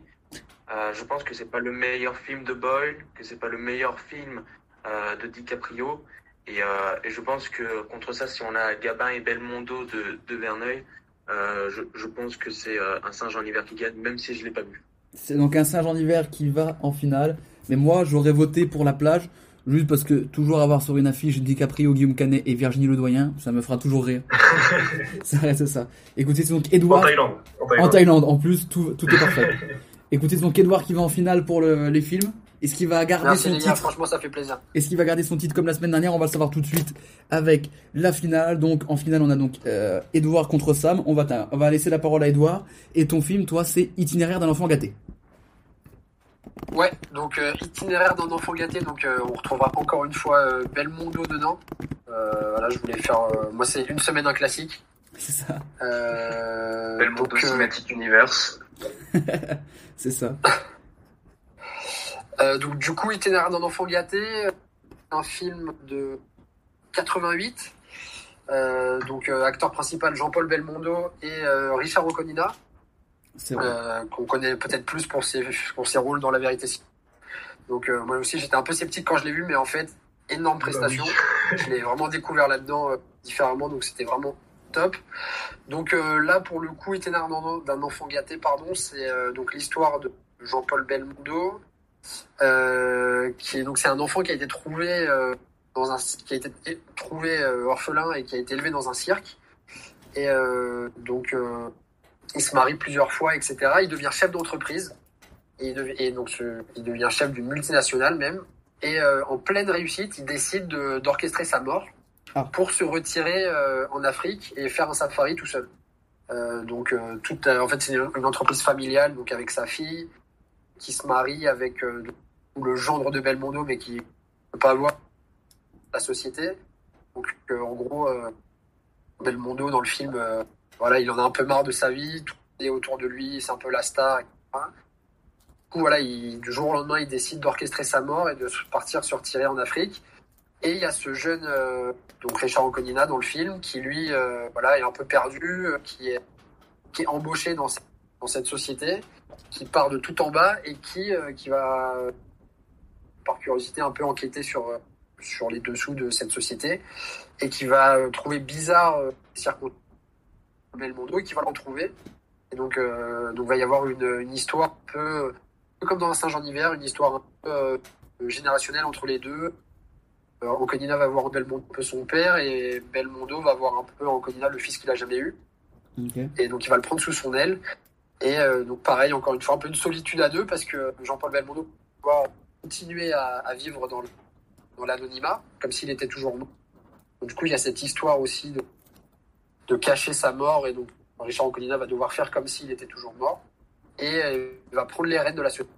Et euh, que Jean-Paul Belmondo, du coup, tire par derrière euh, dans le secret. Ah, il tire par derrière Anconina dans le secret Ou la société? C'est ça. Ok. La société, la société. Évidemment, Euh, oui. Je te rappelle qu'on on, on parle de Jean-Paul Belmondo. Évidemment. donc, euh, c'est peut-être pas le délire, mais mais non. Donc voilà. Donc il y a cette histoire de solitude, de retraite en Afrique du Sud, Et faire donc- un safari tout seul. Ça reprend un peu qui du coup bonne, le. une bonne partie du film. Ça reprend un peu le, ce que disait Théo pour euh, la plage. C'est le- là pour le coup que Belmondo recherche lui sa solitude et il veut se couper du monde lui-même parce qu'il en a marre. C'est euh, ça, voilà. Ça revient un peu sur ce qu'avait dit Théo pour la plage. Exactement, Euh, c'est ça.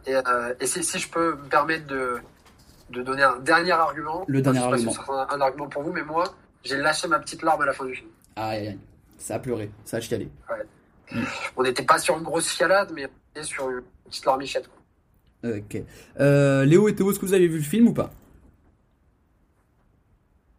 Ça marche. Me répondez pas surtout. Non, non, je ne l'ai pas vu. Ok. Est-ce que tu as une question peut-être pour Edouard, euh, Léo? Euh, non, là, j'ai rien qui, rien qui me vient en, en tête. Désolé. Ok. Théo, est-ce que tu as une question peut-être pour Edouard Euh, déjà, j'ai pas vu le film. Euh, et puis, je pense, je pense que vraiment le, le nom de Richard Anconina m'aurait, m'aurait repoussé euh, à l'autre bout de l'internet. Euh, mais euh, non, ça va. Euh, je me souviens plus de la date. Excuse-moi, j'ai mal écouté. 88, je crois, non? Ouais, sorti en 88, euh, réalisateur euh, Claude Lelouch. Ah. Euh, donc euh, euh, voilà, qu'est-ce que je peux dire d'autre? Il y a beaucoup d'aventures parce que c'est ça se passe un peu partout. ça se passe à Paris, ça se passe en Afrique. Il y a des, des scènes qui sont assez très belles à voir. Et pour moi, c'est aussi un classique. Je l'ai vu parce que je me suis fait toute la filmo de Belmondo. Et, euh, et donc ouais. par hasard, j'ai vu qu'il y avait Anconina dedans. J'étais un peu euh, J'étais un peu sceptique au début, parce que pour moi, Anconina, encore une fois, c'est vraiment la vérité si je mens et des rôles comme ça, quoi. Et en fait, euh, vraiment top, quoi. Vraiment top dedans. euh. Il, m'a- il a changé ma vision. Il a changé la vision que j'avais de Richard. C'est un, un nouveau, Juste pour ça, déjà, ça. un nouveau Ok, Anconina. mais du, du coup, c'est cool que tu aies vu la filmo de Belmondo, parce que j'ai une question, c'est... Euh, Belmondo vieux, c'est pas... C'est pas enfin, c'est... Ça va, c'est pas... Justement, moi, dans ma tête, Belmondo vieux, c'est c'est dur à suivre. J'ai vraiment du mal, j'ai vraiment de la peine pour lui à chaque fois films. Comment ça?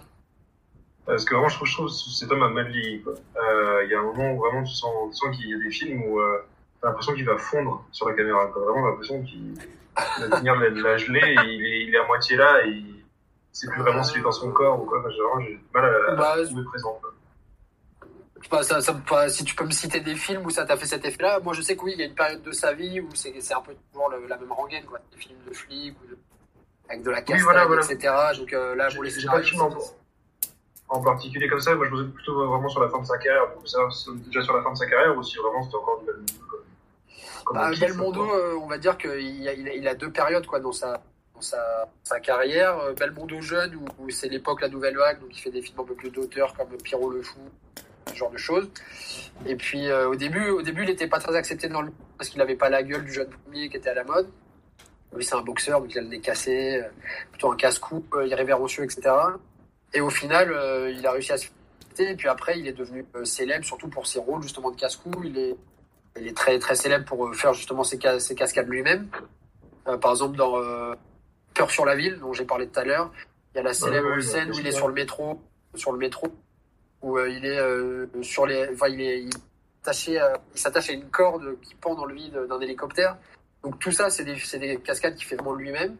Et d'ailleurs, c'était très compliqué de trouver des assurances euh, qui acceptaient de faire des films parce qu'ils étaient, avaient toujours trop peur que Bando se casse la gueule, quoi. Et euh, donc, il a toujours voulu faire sa cascade lui-même. Il a toujours refusé d'avoir des doublures. Et ça jusque tard. Donc c'est vrai que quand tu dis que parfois euh, il, a, il a une période où voilà, il est vieux, il continue, il s'accroche, etc. C'est vrai. Il a une période où c'est vraiment le, cliché du, du mec viril euh, avec le flingue dans la poche, euh, le gros paquet euh, et le cuir quoi. Mais, euh, mais moi, enfin moi, ça me touche. Je trouve que, enfin moi, c'était un peu un modèle quand j'étais petit, etc. Ce genre de film, donc euh, moi, je trouve rien à redire, mais je, peux, je peux, je peux, je suis prêt à reconnaître que oui, euh, il y a une période, peut-être pendant 5-10 ans, c'était toujours les mêmes films, avec les mêmes affiches, avec les, un peu les mêmes scénarios, etc. Mais moi, ça m'a plu, et voilà. L'argument est entendu par Edouard. On va passer à l'autre finaliste, c'est Sam. Et là, on est sur un film où il y a de la chialade à la fin. Là, normalement, j'ai pas vu, mais il paraît que on chiale ses grands morts à la fin, Sam. Est-ce que tu, est-ce que tu es d'accord avec ça? Euh, ouais, alors mon, mon deuxième choix, c'est euh, c'est Le tombeau des Lucioles, pour ceux qui connaissent, c'est un classique. Euh, Peut-être bande-annonce, non? Non, parce que là, comme on est, on va essayer de gagner du temps, on va faire sans bande annonce. Yeah, ok, ça marche. Alors du coup, Le tombeau des Lucioles, euh, sorti en 1988, adapté du roman semi-biographique La tombe des Lucioles de Akiyuki Nosaka. Euh, c'est un film d'animation réalisé par euh, Isao Takahata, qui rejoint un petit peu les, grands réalisateurs d'animation avec Hayao Miyazaki. On a comme acteurs Ayano Shirayashi et Tsutomu Tatsumi, désolé pour la prononciation, en, en acteur voix. Euh, donc en gros, euh, le film il parle euh, de la guerre. Donc pendant l'été euh, 1945, pendant la Seconde Guerre mondiale, la ville de Kobe au Japon, là où on trouve la, meilleure viande, la ville est incendiée par les Américains qui lâchent des bombes incendiaires par milliers sur la ville depuis des avions. Et un adolescent, Seita, est contraint de fuir la guerre avec sa petite sœur, Setsuko, après qu'ils aient perdu leurs parents. Ils se réfugient alors chez leur tante qui s'avère être cruelle et je dirais même personnellement une grosse salope. Euh, ils vont alors partir de chez leur tante et trouver refuge dans un bunker en pleine campagne, illuminé du coup par des milliers de lucioles, d'où le titre. Euh, et ils manquent d'argent, de nourriture, mais malgré tout ça, ils sont heureux car ils sont, euh, ils sont tous les deux. Bon, jusqu'à la fin, voilà, qui, qui, est triste, je ne spoil pas, mais voilà, j'ai, versé ma petite larme. Voilà, donc c'est, vra- c'est vraiment un, un film magnifique, je trouve, qui, qui tient en plus des événements de la vie réelle de la fin de la Seconde Guerre mondiale. Euh, voilà, donc euh, et puis ça reste un classique dans les films d'animation euh, japonais, donc euh, donc euh, je conseille d'aller le voir. Est-ce qu'il y en a qui l'ont vu autour de la table, ce film? Oh oui. Ah, il l'a vu. J'ai senti la larme dans la voix de Théo quand il a dit oui. Est-ce que t'as chialé? Euh, alors, euh, j'ai, j'ai, la première fois que je l'ai vu, j'ai, chialé, j'ai chialé, euh, mon père, mon père a regretté de m'avoir montré le ciel. À ce point? Euh, ouais, vraiment, vraiment, ouais, vraiment super mal de l'avoir montré, vraiment, je, je chialais comme un fou.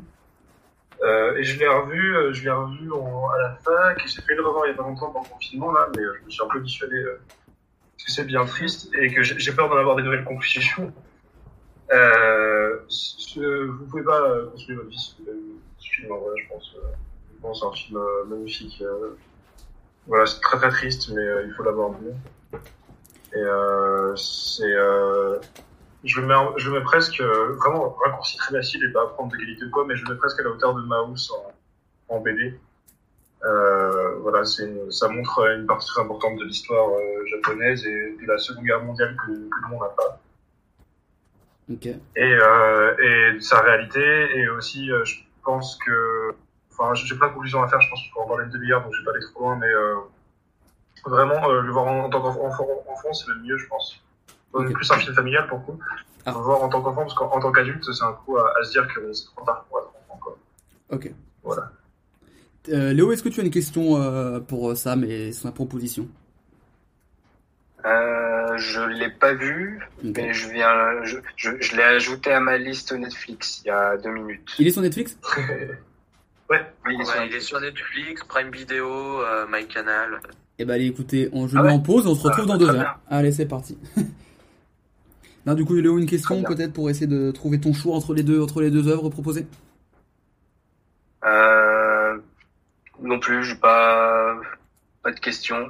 Je pense déjà avoir euh, Le choix est fait? une, une idée. euh, ouais, mon choix est fait. Ok, ok. Alors je rappelle que les finalistes sont Edouard avec Itinéraire d'un enfant gâté, avec Jean-Paul Belmondo, et, face, et en face on a Le tombeau des Lucioles, un classique de l'animation japonaise, un classique de l'animation tout court.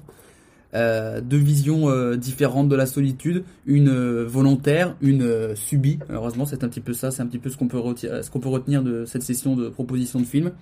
Léo, qui choisis-tu entre Le tombeau des Lucioles et Itinéraire d'un enfant gâté?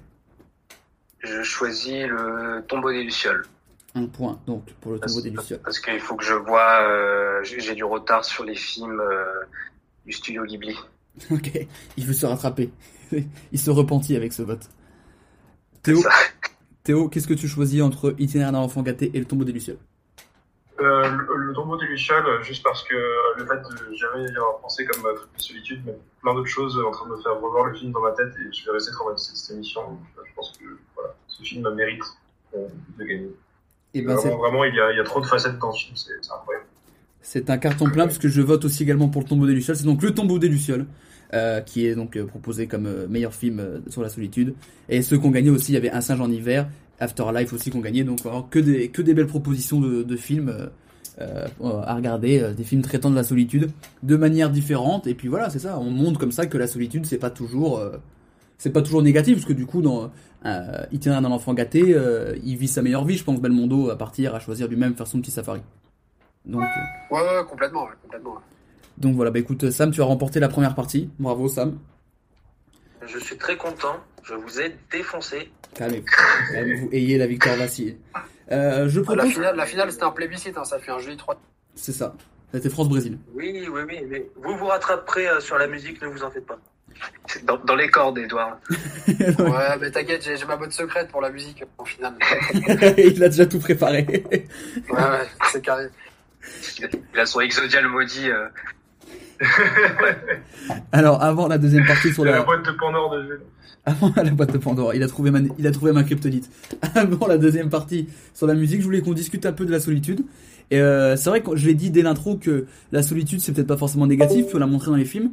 Euh, Est-ce que vous, vous avez peur d'être seul ou pas? Je, Léo, toi, est-ce que t'as peur d'être seul? Oh bah j'ai déjà expérimenté la solitude euh, assez souvent, Ouais. donc que ça me fasse peur ou pas, je sais pas. Des fois, euh, des fois c'est un peu, euh, c'est un peu emmerdant, surtout quand on est loin, euh, loin de sa famille. Ouais. Mais sinon, euh, ça peut avoir des, des, des bienfaits. par, par exemple sur la créativité. Là, je sais que en ce moment, je, je compose beaucoup de musique et et grâce à ce confinement, je suis, je suis très productif. Donc c'est une bonne chose. Ouais, là, tu parles à un mec qui fait trois lives Facebook depuis un mois par semaine. Donc au niveau de la créativité de mec qui se sent seul, j'ai vraiment envie de, je, suis seul et en fait j'en ai marre et j'ai envie de faire des trucs et donc du coup ces, émissions Discord me permettent d'avoir un peu de contact humain avec des gens et ça ça fait plaisir. Ah, parce que je dis ça parce qu'il y a des gens qui supportent pas d'être seuls, qui veulent toujours être entourés. Je sais pas si c'est le cas de certains d'entre vous, est-ce qu'il y en a qui supportent pas d'être seuls peut-être? Ou pas, peut-être qu'il y a que des loups solitaires dans cette émission apparemment. Euh, non, sans, sans aller jusque-là, euh, j'ai plutôt eu une attirance vers, euh, vers le collectif. C'est toujours un truc comme ça, c'est vraiment de, de, voilà, vraiment une faiblesse générale. De, on, m'invite à aller faire un truc, que ce soit boire une bière ou partager une vidéo sur des escaliers. Ouais. Euh, J'ai envie d'y aller. Mais, euh, mais non, non, parce que- parce qu'au final, tu vois, au final, je, je suis parti euh, en vacances en hiver, vraiment dans, dans l'île la plus au sud du monde pour, pour être, pour être tranquille, quoi. Et euh, donc ça, ouais, je, je trouve que l'un n'empêche pas l'autre. Ok. Mais ça t'eff- ça t'effraie pas, oui, donc du coup ça t'effraie pas d'être seul quoi. Mais tant qu'à Non, faire, non, tu non, préfères. coup, pour le coup, parce que, parce que voyager seul, euh, voyager seul, j'en avais une grande envie et, et j'ai passé des moments incroyables. Ah ouais, Et aussi, quand tu voyages, quand tu voyages seul, tu voyages euh, plus entouré que jamais au final. c'est beau, Là, C'est un paradoxe. c'est beau. Alors je vais éternuer certainement parce que je suis allergique au pollen, mais vous inquiétez pas, c'est pas le corona. T'as dit justement que tu t'aimais bien voyager seul. Euh, moi, par exemple, il y a des trucs que j'aimais faire seul. J'adore aller au cinéma tout seul. Pour certains, c'est incompréhensible. Est-ce qu'il y a des trucs que vous aimez bien faire vous tout seul? Euh, Une activité culturelle ou un truc, vous vous dites, je préfère le faire tout seul? Bah, le cinéma, ouais, c'est une bonne, une bonne activité euh, de, de solitaire. Ah bah moi, je, moi, je préfère aller au ciné tout seul, très sincèrement. Parce que je choisis le film que je veux, je choisis mon horaire, je fais, je suis dans mon truc, dans mon, je, je me parle à personne, je suis concentré sur mon truc. Il y a certains films que je préfère aller voir avec des potes, très certainement, certaines fois. Mais je sais que euh, des fois, je me dis, je vais me poser un petit film et ça fait plaisir, quoi. Je vois que Léo est d'accord avec moi, ça fait plaisir. Je suis d'accord je suis avec d'accord. toi, euh, ouais. Ça et ça concorde avec notre avis. Ouais, moi, je, je- je suis assez d'accord. Après, j'ai découvert, euh, ouais, j'ai découvert il y a quelques années d'y aller avec une, une copine. Euh, c'est vachement bien. C'est vrai que c'est- aussi, ouais. Mais, c'est pas Ouais, dégueu, j'ai découvert ça, c'est sympa aussi. Ça peut être très sympa. ouais, c'est très sympa. Mais sinon, ouais, seul, seul le cinéma, ouais, ça, ça a beaucoup d'avantages vraiment pour, euh, pour penser, euh, pour penser tout seul et tout, et, et vraiment être tranquille. Je trouve vraiment. Ouais, et tu étais dans le film, et t'es pas déconcentré, et puis tu, et puis je trouve que le, le, le- le fait de voir un film, je trouve qu'il y a le côté de, moi je trouve que c'est plus sympa de le recevoir comme ça individuellement et pas être influencé si tu le vois en groupe avec d'autres gens, et après comme ça, tu te fais ton propre ressenti et t'en discutes après avec tes potes. Ouais. Parce que moi, Théo le sait, parce qu'on se connaît depuis un certain moment, je suis le numéro un pour sortir toutes ces répliques du film après la, après la salle. Ce qui est ma passion. hein. Euh, vaut mieux l'avoir vu avant lui. Ouais. Vraiment, je pense que, on parle d'OSS 117, je fais une heure et demie de réplique d'OSS 117. hein. Ça peut être Ça ne me sert à rien. non, mais ça fait, ça, ça fait plaisir. Et euh, un autre truc de solitude dont je voulais parler, euh, on va, alors là, c'est peut-être l'instant boomer. C'est le, j'ai vu des, en recherchant un peu pour cette émission, j'ai vu qu'il y avait des études qui avaient été faites euh, disant que euh, les réseaux sociaux, donc Facebook, Insta, tout ça, augmentaient le sentiment de solitude chez les utilisateurs. Donc il y a une étude, alors je vous sors une statistique. Euh, genre ils montraient qu'ils ont étudié une 1000, 1000 personnes à peu près entre 18 et non, entre 18 et 60 ans je crois, qui passaient beaucoup de temps sur les réseaux sociaux et qui euh, voyaient des trucs euh, sympas. Parce que souvent quand tu essaies de voir des trucs sympas et en fait les expériences positives qu'ils reçoivent euh, ça ça influe sur le fait qu'ils se sentent encore plus seuls. Et donc du coup euh, ils ont constaté que les réseaux sociaux augmentaient le sentiment de solitude. Euh, Est-ce que vous ressentez ça vous aussi ou pas? Oh, bah, de fou, de fou. C'est, Ah ouais euh, oui, je, je pense. Après là, euh, avec cette euh, cette nouvelle période, avec cette période de confinement, Ouais mais en enlevant en s'il temps y a eu normal. des recherches, Ouais. mais euh, j'ai l'impression qu'on est beaucoup beaucoup plus euh, actif. On, on, on- on essaie de moins se sentir seul parce que bah, là, on est seul euh, d'office. Ouais. Donc on essaie quand même de communiquer de plus en plus avec ses proches, euh, balancer des, partager des conneries sur les réseaux, juste pour avoir ouais peut-être le sentiment euh, d'exister, d'être, euh, de dire qu'on se sent bien, Ok, mais c'est Sam, en bonne santé. c'est Sam qui disait de ouf quand je parlais du sentiment de solitude avec les réseaux sociaux? Alors, parce que je pense bien évidemment, euh, je pense que ça nous est tous arrivé un jour, je sais pas, on, on est tout seul chez soi, sans parler du confinement. Hein. Il y a les réseaux sociaux, ça nous donne un petit peu, entre guillemets, accès à la vie des autres. Et quand tu vois, par exemple, je sais pas, qu'un pote à toi est en soirée, alors que toi, tu as décidé de ne pas sortir, forcément, ça renforce ton, ton côté solitude. Puisque, euh, tu sais, euh, ça c'est un truc connu, quand tu vois les autres euh, en soirée et tout, et que toi, tu ne tu n'es pas en soirée, tu te sens un petit peu comme un con, même si c'est ton choix. hein. Mais du coup, ouais, je suis, je suis carrément d'accord avec ça. Ça renforce grave le côté de, de la solitude parce que ça renforce le fait que toi, tu es seul si les autres sont pas seuls. Parce que c'est ce côté où tu regardes la vie des autres quoi. Exactement. Ouais. On me dit dans les commentaires, je pense que ceux qui ont peur d'être seuls auront plus de chances de finir seuls. Que, putain, on a des, on a des oui. auteurs, on a des, on a des auteurs dans les, dans les commentaires. Vous êtes d'accord avec Sam euh, Edouard, t'es d'accord avec ça ou pas?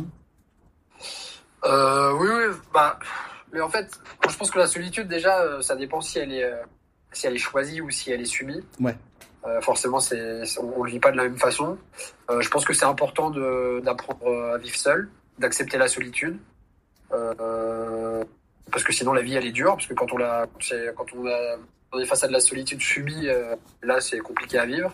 Après, pour revenir sur les réseaux sociaux, oui, bah, les réseaux sociaux, que quand on est dessus, euh, on échappatoire entre guillemets, mais c'est, ça reste, ça reste factice parce que c'est sûr qu'après, une fois qu'on a éteint son téléphone, euh, on est tout seul. Ouais. Peut-être que là, la solitude prend encore plus d'ampleur. L'exemple des soirées, toi tu dis voilà, si on a choisi de pas aller à la soirée et qu'on voit ses potes s'amuser, bon bah à la rigueur on a choisi de pas y aller. Ouais. Et Ouais, mais même si on a le- on choisi, ça, le fait de voir les autres seuls, euh, Ouais, voilà. de voir les autres pas seuls, ça renforce le fait qu'on soit seul, en gros. Mais on est peut-être Ouais, mais la- pire- je dis. Même si on l'a choisi, euh, la euh, pire des configurations, ce serait la pire des configurations, ce serait d'aller sur les réseaux sociaux et de se rendre compte que tes amis sont en soirée et que toi tu n'as pas été mis au courant. Et du coup là, Ouais, là, alors, ta, ta ouais. sensation de solitude, elle est encore, elle est encore pire. Bah, moi je dirais que c'est peut-être pas de la solitude, mais ce que ce qui explique ça, ça c'est peut-être plus de l'exclusion que de la solitude, et ce qui est Voilà, différent. Dans, dans ce second cas, ce sera plus de l'exclusion. Dans le premier cas, oui, c'est de la solitude, mais tu l'as choisi, t'as pris tout seul chez toi, je sais pas pourquoi, par euh, par euh, par, euh, par volonté de de, de pas euh, de pas aller dans des excès euh, un soir, je sais pas, mais euh, mais non, les, les, réseaux sociaux, oui, c'est sûr que en plus là, on est dans une euh, fuite en avant vers euh, les, gens font des stories, euh, les gens font des lives, euh, plein de trucs, montrent de plus en plus de leur vie. La frontière entre la vie privée et la vie publique, elle est de plus en plus mince. Parfois, on voit que ça peut faire des dégâts. Donc forcément, dans cette société où euh, c'est devenu monnaie courante de montrer euh, même sa famille, euh, enfants, des choses comme ça, euh, c'est vrai que le sentiment de solitude, il peut, il peut, il peut être décuplé quand on est face à des personnes, euh, notre entourage proche ou, ou pas, qu'on voit euh, tous les jours accompagnés et que toi, tu es tout seul. Quoi. Et donc du coup, est-ce que c'est pas parce que on rappelle hein, que le principe des réseaux sociaux, c'est de se mettre, euh, de créer des liens avec euh, tes amis ou des personnes en plus, et du coup, ce sentiment euh, d'exclusion et de solitude qu'on a, est-ce que c'est pas un aveu d'échec du coup? Pour les réseaux Bah, c'est un côté pervers. C'est un effet pervers euh, des réseaux sociaux parce que, parce que oui, effectivement, à la base, euh, dire, euh, prends l'exemple de Facebook, on va dire, à la base, c'était pour, euh, pour créer des ponts entre les gens dans le monde entier, pour pouvoir permettre aux gens de communiquer. Sauf qu'au final, euh, les gens, euh, les réseaux sociaux, plus seuls, quoi. Est-ce que parfois, quand on se balade dans la rue et qu'on voit un couple euh, à la terrasse d'un restaurant, euh, et qui sont tous les deux sur leur téléphone, ils sont ensemble et pourtant ils sont seuls, quoi. Parce qu'ils font pas attention aux autres, quoi. Donc euh, c'est compliqué. Vous êtes d'accord avec Ouais, je- ça? Ouais, Théo, vas-y. Ouais, je trouve que ouais, les, les réseaux sociaux ont, ont le même intérêt que le même défaut, c'est-à-dire qu'ils créent des faux liens. Et, euh, et, et des fois, c'est vraiment super, en fait. T'as des faux liens avec des artistes. euh. Moi, moi j'ai arrêté, un- j'ai resté à Instagram, et euh, même là, j'avais repris pour les lives troisième lieu, mais j'y fous plus les pieds parce que avant, j'ai du mal avec, avec, ce- avec cet outil-là, mais euh, comment dire, euh, comme fan de, de, de musique, le fait d'avoir des, des sessions studio de tes rappeurs préférés, de, de tes rockers préférés, de voir comment ils se comportent dans la vraie vie et tout, c'est des trucs que je regardais sur Arte quand j'étais petit avec, euh, avec, des, avec des groupes de rock que j'aimais. Ouais. Il fallait attendre qu'il y ait un documentaire dessus, etc. Et ça, c'est vraiment cool. T'as un faux lien avec eux, mais c'est pas grave. Tu comprends ce qu'ils font et euh, comme fan, c'est c'est vraiment, t'as vraiment un plus. Et le problème, c'est ça devient pervers quand c'est avec des gens que tu connais dans la vraie vie et, et créer des faux liens avec des gens que tu, tu connais, t'en as pas besoin. T'as pas besoin de créer des faux liens avec tes amis parce que tu les as à côté en messagerie directe, euh, tu vas les voir, tu les appelles, etc. Et après, euh, quand tu vois plus des gens, euh, tu gardes ce faux lien avec eux alors que tu les vois plus du tout et du coup, ça fait plus de mal qu'autre chose. Au final, ce genre de choses. Des fois, c'est vachement bien pour ta famille ou quoi, mais des fois, pour tes amis, bah, tu les vois plus, tu peux plus les voir, t'as pas de nouvelles d'eux en vrai, t'as juste des nouvelles sur les réseaux sociaux, et ça te fait plus mal qu'autre chose. Du coup, en fait, le côté positif est le même côté que le même côté négatif, je trouve, dans, dans ces réseaux, en fait. Ok. Euh, Léo, peut-être un avis euh, sur ça? Est-ce que tu es d'accord avec euh, la, la pensée de Théo et Edouard Je suis d'accord et je finirai en, dirant, en disant euh, pas de nouvelles, bonne nouvelle. Bah, écoutez, on, ter- on termine sur un proverbe. Je pense que c'est parfait. je pense que c'est ce qu'on attendait tous. Bah écoute, je vous propose de passer à la deuxième partie, la partie musique. La partie Allez. Oui. musicale de l'émission. Euh, donc même principe, hein, vous êtes tous les quatre, vous proposez chacun. euh, bah, vous avez donc deux choix hein, donc de musique préparée, une pour la demi-finale et une pour finale si jamais il y a. Et comme quoi, le hasard fait bien les choses puisque la première demi-finale, c'est un remake de la finale des films, parce que c'est Edouard contre Sam. Donc, comme quoi, on a, Ah. on a pas fait exprès. Rien n'est truqué, hein, je le dis. hein, C'est le remake, c'est ça, c'est la revanche. le, le, le match 2. C'est ça. C'est un complot.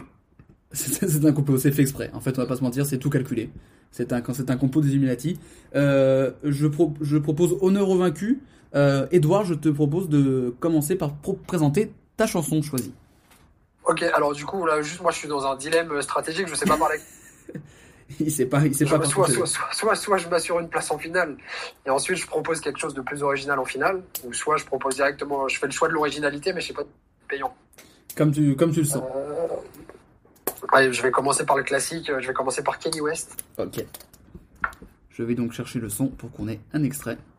Ça marche. Est-ce que tu peux dire le titre du son et euh, présenter un petit peu l'album Ouais, et l'année donc, le, le- donc euh, la, la musique que j'ai choisi euh, de vous faire écouter en premier, c'est le son de Kenny West qui s'appelle Ghost Town sur son album.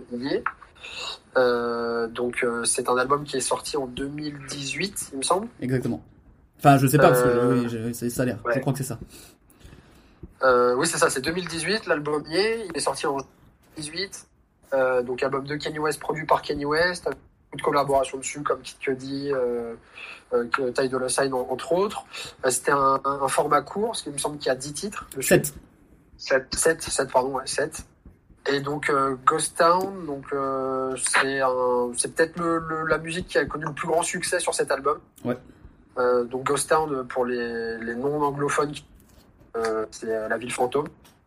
Et, euh, et donc euh, si vous allez écouter les paroles, traduisez les paroles, notamment sur le couplet de de Kid Cudi, euh, solitude euh, d'un homme qui s'est séparé par une femme, qui essaie de la reconquérir. Il y a euh, cette, euh, cette idée de la solitude qui est présente euh, tout au long de la musique, mais euh, peut-être le mieux c'est de l'écouter. Eh ben, écoute, on va faire ça. La transition est parfaite. Je vais donc lancer le, le son.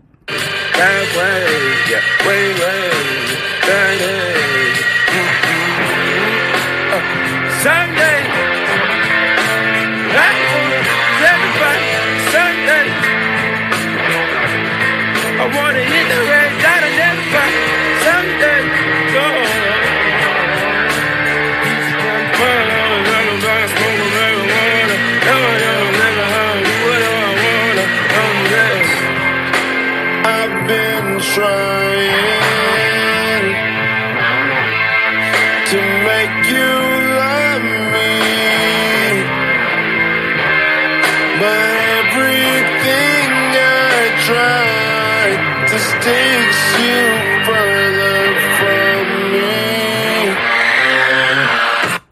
Alors, ça ressemble à ça, du coup. J'ai mis les- les- le, le couplet de Kid Cudi dont tu parlais justement. Ok, donc très bien. Euh, donc, euh, donc voilà, donc euh, donc euh, c'est un voilà West, je vais pas le présenter. Euh, mais donc voilà, Ghost Town, c'est euh, un thème qui est récurrent sur cet album parce que ça parle beaucoup de la paranoïa de Kenny West, euh, sa euh, euh, sa euh, bipolarité, puisque sur la pochette de l'album on peut lire euh, I hate being bipolar, it's awesome. Ce qui est assez paradoxal et euh, qui match bien avec la personne Kanye West qui, euh, qui défraie la chronique depuis certains, certains temps. Moi, je lui en tiens pas rigueur parce que artistiquement, c'est c'est ce qui se fait de mieux pour moi. Euh, en tout cas, voilà. Donc sur ce morceau Ghost Town, euh, voilà, bah, je vous invite à l'écouter, lire les paroles. Donc au-delà du fait que ce soit un très bon morceau sur un très bon album, euh, c'est un morceau là qui match bien avec la thématique de l'émission. Euh, donc, voilà, euh, la solitude, un peu la paranoïa, être rejeté par les autres, d'en jouer aussi un peu. Et donc voilà, donc au final de se retrouver seul. Il y a un côté paria aussi un peu. De, on... Ouais, Mais- exactement, ouais, exactement. Bah, ça fait un peu référence à la au moment où il sort ça. Ouais. Et les phrases qu'il a pu faire après, notamment son soutien à, à Donald Trump, à ses déclarations sur l'esclavage, etc. Et donc, je crois qu'il sortait d'ailleurs de, il sortait d'hôpital psychiatrique. Ouais, quelques mois Il avant. avait, fait un, il avait fait un passage en hôpital psychiatrique justement pour sa bipolarité, son accro euh, porno aussi. Ouais. Euh, donc voilà, encore un, un rappel euh, au thème de la solitude. Et, euh, et donc, euh, donc voilà, donc non, bah, très très bon morceau de musique par un très grand artiste. Donc, euh, voilà. Je vous invite à l'écouter si c'est pas encore fait. Ça marche. Est-ce que vous avez des, des questions sur, euh, sur la proposition de d'Edouard? Peut-être pour essayer de... Euh, Parce que Léo, je sais qu'on euh, avait pour- beaucoup pour parlé de un l'album. peu, euh, déjà de, ma- de manière générale à cet album, euh, l'idée du, du contre-signalement de sortir euh, très peu de morceaux par rapport à cette année 2018 où il y avait des, des longs albums fleuves de 20 morceaux, elle était bien. Mais je surtout pour cet album, Kanye West, il a complètement, euh, il s'est il est complètement à côté de la plaque. C'est, c'est, je le trouve assez, euh, assez moyen cet album comparé à, à tout ce qu'il a pu faire euh, par le, pa- par le passé et par rapport aussi à son euh, cette posture euh, de, euh, de de mec bipolaire. Je trouve que c'est euh, c'est un peu malsain comment il le comment il le met en avant. Et mais c'est euh, tout ce que fait Matt Kanye depuis depuis qu'il est rentré dans le sillon Kardashian, c'est que sa vie euh, sa vie est un film et et c'est on s'en fout en vrai, on s'en fout euh, euh, qu'il reste concentré sur la musique et tout le reste euh, tout le reste c'est assez insignifiant. Le sillon Kardashian. Je sais quand on avait discuté euh, quand l'album était sorti que toi t'avais préféré l'album Kitsy Ghost à celui-là. Il me semble. Ouais. Bah, je- déjà musicalement, c'est c'était mieux. Je trouvais que les les, les productions euh, elles étaient mieux que sur Yeah. Alors que Yeah c'est vraiment euh, ouais c'est mauvais. C'est difficile de difficile de rentrer dedans quand quand on sait Titre. ce qu'il a fait par le passé. euh, même euh, Life of Pablo où c'est un peu le début de, de la dégénérescence pour lui, Ouais. à mon avis. Ouais, je, me, je me permets de pas être d'accord avec ça, mais bon, après, c'est subjectif. Hein, mais moi, The Life Ouais, of Pablo, c'est- l'un de ses meilleurs albums, euh, quand même. Pour moi c'est top 3. Oui, c'est c'est à partir de cet album où là, il commence à, à vriller. Déjà, de, de vouloir euh, euh, toujours euh, update son, son album juste pour faire chier l'industrie de la musique. Euh, c'est louable, euh, mais c'est pas un modèle qui est euh, qui, qui est viable. Et euh, voilà, c'est un Après, avis perso. euh, après, ju- juste pour remettre un peu la sortie de cet album dans, en contexte, euh, donc c'est en, c'est en 2018, mais euh, je crois que c'est, sur le mois de juin. Donc, euh, t'en as parlé, euh, Kid Ghost avec euh, Kid Cudi, où donc il est en featuring et sur la production. Et il y a aussi l'album de Pusha T, Ouais. où il est euh, 100% sur la production. Ça fait quand même trois, euh, les trois albums qui sortent en l'espace d'un mois, où il est euh, à la base de tous ces projets-là. Et il fait l'album de, de Nas et de Tiana Taylor, il fait la, bah, c'est les Daytona Ouais. Session où il sort 5 albums en 5 semaines. Ouais, voilà. je- donc, je- euh, je- je suis d'accord. Son projet perso à lui, il est court, c'est un 7 titres. Moi, euh, je l'ai trouvé bien parce que pour moi, quand Kanye West sort quelque chose, c'est toujours une, euh, un événement. Après, oui, euh, on peut, on peut aimer ou pas. Il n'y a pas que du bon. Pour Mais, Eva. euh, mais, mais d'un point de vue de la productivité, quand même, 5 projets en 5 semaines, c'est quand même assez ouf. quoi. Ouais, alors, alors ça, j'aimerais revenir, de- j'aimerais juste revenir dessus. Euh, Vas-y Théo. je, je suis vraiment pas du tout d'accord avec, euh, avec ça euh, pour le coup, parce que vraiment, vu que c'est lui à la production, c'est vraiment lui qui choisit les dates de sortie. Oui, bah oui. Euh, et donc, euh, totalement revenir sur Ye quand même, parce que Ye, je crois qu'il avait 9 mois de retard, un truc comme ça, je vous saurais ça mieux que moi. Il avait vraiment beaucoup, beaucoup de retard, Ye. Pour le coup, il l'avait annoncé a je sais pas combien de temps. Et Bah, disons il, a, que- il, a, disons- il a- il a eu du mal à respecter les dates qu'il a. Je compte Ouais, plus les dates d'annonce de voilà, sortie d'album de Kanye. Mais ça, ça date, ça date pas d'aujourd'hui. hein. Je... Donc, donc, donc voilà, on, on- on peut pas dire qu'il y avait trop de trucs à faire. euh, je trouve que l'excuse marche pas du tout. Que, Ah que j'étais pas, j'étais pas en train de dire qu'il avait beaucoup de choses à, à faire. J'étais simplement en train de répondre au fait qu'on disait que voilà, c'était un 7 titres, donc que c'était court. Je dis oui, c'est un 7 titres, mais si on prend, euh, si on remet dans le contexte, il y a 5 projets qui sortent en même temps. Donc il y a un 7 titres de Kanye West solo, mais il y a aussi un album commun avec Kid Cudi, il y a aussi l'album de Pusha Ouais, T, il y en a d'autres. Après, moi, aucun euh, problème avec le c'est pas une excuse pour, J'ai aucun problème avec le bon. 7 titres. hein, Je trouve ça cool. Moi, moi, je trouve que c'est bien aussi en un 7 plus. titres. Je trouve que c'est bien. Mais malheureusement, c'est que l'album de Kanye, c'est le, c'est le moins bon des cinq qui sont sortis. Bon, déjà, j'abuse peut-être, mais euh, Ouais.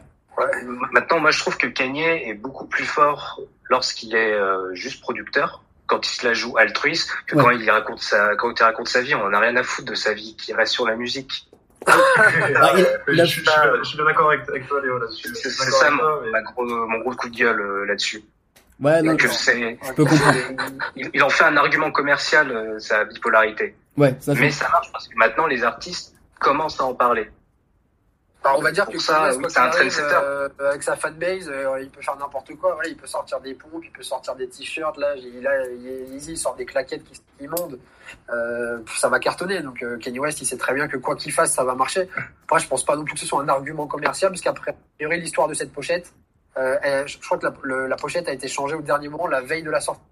Ouais. Euh, avec cette phrase dessus. La photo, c'est une photo du Wyoming, là où était enregistré l'album. Donc, euh, je pense pas que ce soit un argument commercial euh, réfléchi.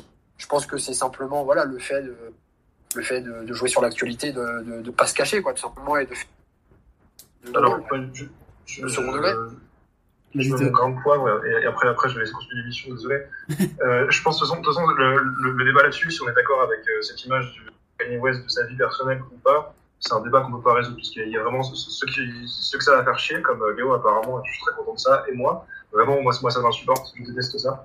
Euh, et, et, et ceux qui accrochent, qui accrochent vraiment et qui se retrouvent dedans, Euh, et pour, le coup- pour le coup, moi, je pense uniquement à un argument commercial. Et même, et du coup, du coup, on va, on va pas faire ce débat-là parce que je pense qu'il n'y a pas de, de sortie. Ça prendrait beaucoup de temps. Sinon, euh, sinon, analyser point par point, justement, cette, cette démarche. Et vraiment, je la trouve très malvenue dans le sens de la bipolarité, non seulement parce que euh, c'est pas lui qui l'a ramené, je veux dire, le sujet du bipolaire, euh, c'était à la mode quand il y a, c'était quoi, euh, Silver Linings Playbook qui est sorti là avec, euh, avec Bradley Cooper et, euh, et Jennifer Lawrence, euh, je crois que c'était en 2009, en 2012. 2011, je crois, Euh, Happiness Therapy, non Ouais.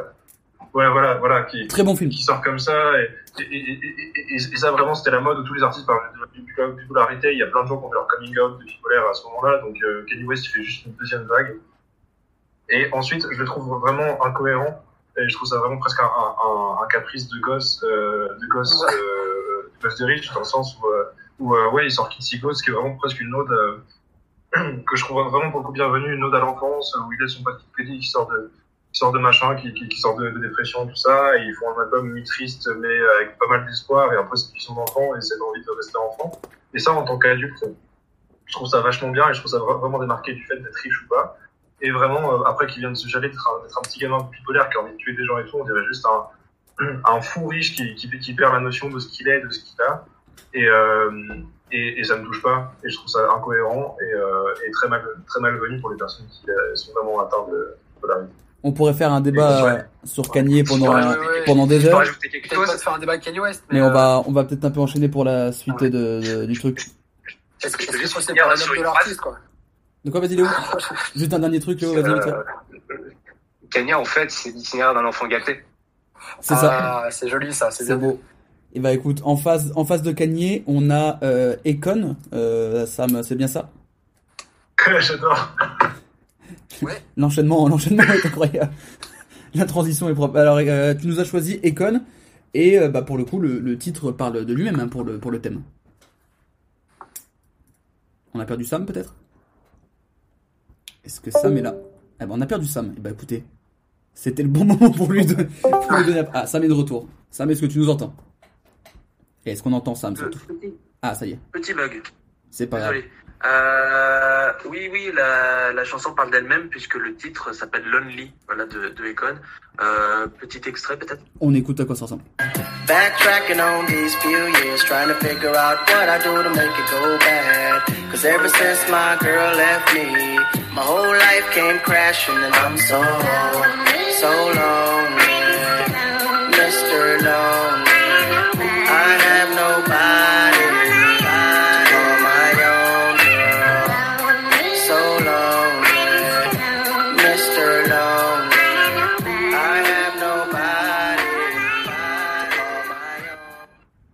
J'aime à rappeler que désormais Econ produit des, des, des, des terrains de foot qui se fournissent à l'énergie solaire en Afrique et ça, ça me, ça me tue. Et il a sa propre ville. Oui, c'est c'est ouf, il est très très fort. Oui, au Sénégal, oui, il me semble. Et donc, euh, pourquoi cette chanson, euh, Sam? Enfin, ça semble assez logique. Pourquoi cette chanson? Euh, Eh bien parce que bah, la chanson voilà parle d'elle-même, le titre. Euh, ça raconte un petit peu la tristesse qu'a Icon lorsqu'à son réveil, il voit que, que sa copine a disparu. Il se sent très seul, il essaye de, comprendre pourquoi elle l'a laissé. Euh, il pense plusieurs fois que c'est un rêve, mais finalement il, revient à la réalité et il comprend qu'elle est partie pour de bon et qu'en gros elle en a eu marre de lui. Euh, il la supplie de revenir, il essaie de comprendre un petit peu ce qu'il a fait de mal. Il essaye, euh, il essaye de voilà de, de comprendre, de lui faire comprendre que bah, sans elle il est perdu, que bah, qu'il l'aime vraiment. Il lui fait une sorte de déclaration d'amour. Et, euh, et du coup voilà, il, lui dit un petit peu euh, tout euh, de belles choses pour qu'elle revienne. Et il précise vraiment, il insiste sur le fait que bah, sans elle il, est seul. Il dit même que, le fait d'être seul, ça le rend fou et tout. Donc je pense que le, choix est, très bien choisi pour ce thème. Le choix judicieux, c'est le choix de la simplicité, mais c'est efficace, ça marche toujours. Théo et Léo, vous qui êtes jugés, juges dans cette demi-finale, ce que vous pensez de ce son? Est-ce que vous l'aimez bien déjà? Bah, comme Ouais, j'avais dit en off, euh, il y, a, y a un classique entre les deux morceaux. Ouais. Et donc, bah, euh, ouais, euh, Lonely, c'est, je pense, que c'est un, c'est un morceau générationnel. Euh, il est sorti en quelle année euh, déjà? 2009, il me semble. Il est sorti en 2005 dans son premier album. En gros, c'est le titre et l'album qui, qui l'a fait connaître et qui l'a fait décoller. Ouais, donc c'est vraiment, euh, c'est vrai, c'est la période où enfin, elle passait tout le temps à la radio. Je m'en rappelle euh, cette chanson, mais Ah le oui, oui. clip. Au bout d'un moment, ouais, ça, ça en devenait, euh, ça en devenait relou, mais comme, euh, comme tous les morceaux euh, qui passent à la radio. Mais surtout, ouais, il y a Cette tout. chanson, c'est une, euh, c'est une reprise. C'est une reprise qu'il a fait de, euh, de Bobby Vinton en, en 1964 de Mr. Lonely. Euh, T'as même Johnny Hallyday qui, qui l'a reprise. Donc euh, c'est vrai que ça perd un petit peu de. Enfin, je dirais pas que ça perd son charme, que euh, ça soit une reprise, mais après non, il l'a il l'a mis à sa sauce euh, en, en R&B, en rap, et du coup, euh, et du coup, je l'aime beaucoup. Mais euh, mais ouais, de base, c'est une reprise. Mais moi, je trouve quand même que c'est c'est un morceau efficace parce que la le, le sample, la voix pitchée, bah là, on est on est clairement dans la période euh, où Kanye, euh, en tant que beatmaker, a euh, a, a influencé euh, clairement le, le hip-hop R&B de cette époque. Et donc, il s'insère euh, il s'insère incroyablement bien dans dans cette époque-là, ce morceau. Ouais, ouais, je, suis- je suis assez d'accord qu'on voit euh, presque bien plus le génie musical de, Kanye West sur euh, le morceau des Cannes que sur le gros morceau. C'est pas faux. Pour le coup, le côté. Dans euh, l'innovation euh, et, et l'audace, l'audace justement de reprendre aussi. euh, en fait, je trouve ça intéressant intéressant que c'est une reprise qui a été reprise par plein de gens. L'audace de reprendre ça et d'y mettre la, la sauce vraiment Kanye West qui dérangeait et, et qui a dit vas-y, moi j'y vais et, et qui a fait marcher le rap après quoi. la version, euh, la, la voix, la voix pitchée euh, façon Chipmunk et les, et les, les, les samples de chansons des années 60, c'est très gagné et ça marche très bien. Et Econ le fait aussi très bien. Et Econ, à ce- à ce moment-là, c'était, c'était la rosta. Vraiment, comme disait Léo, on- tu, tu mettais la radio, je pense, dans n'importe quel pays du monde, l'été, enfin, n'importe quel moment, tu mettais la radio, t'écoutais Econ une fois sur deux, quoi.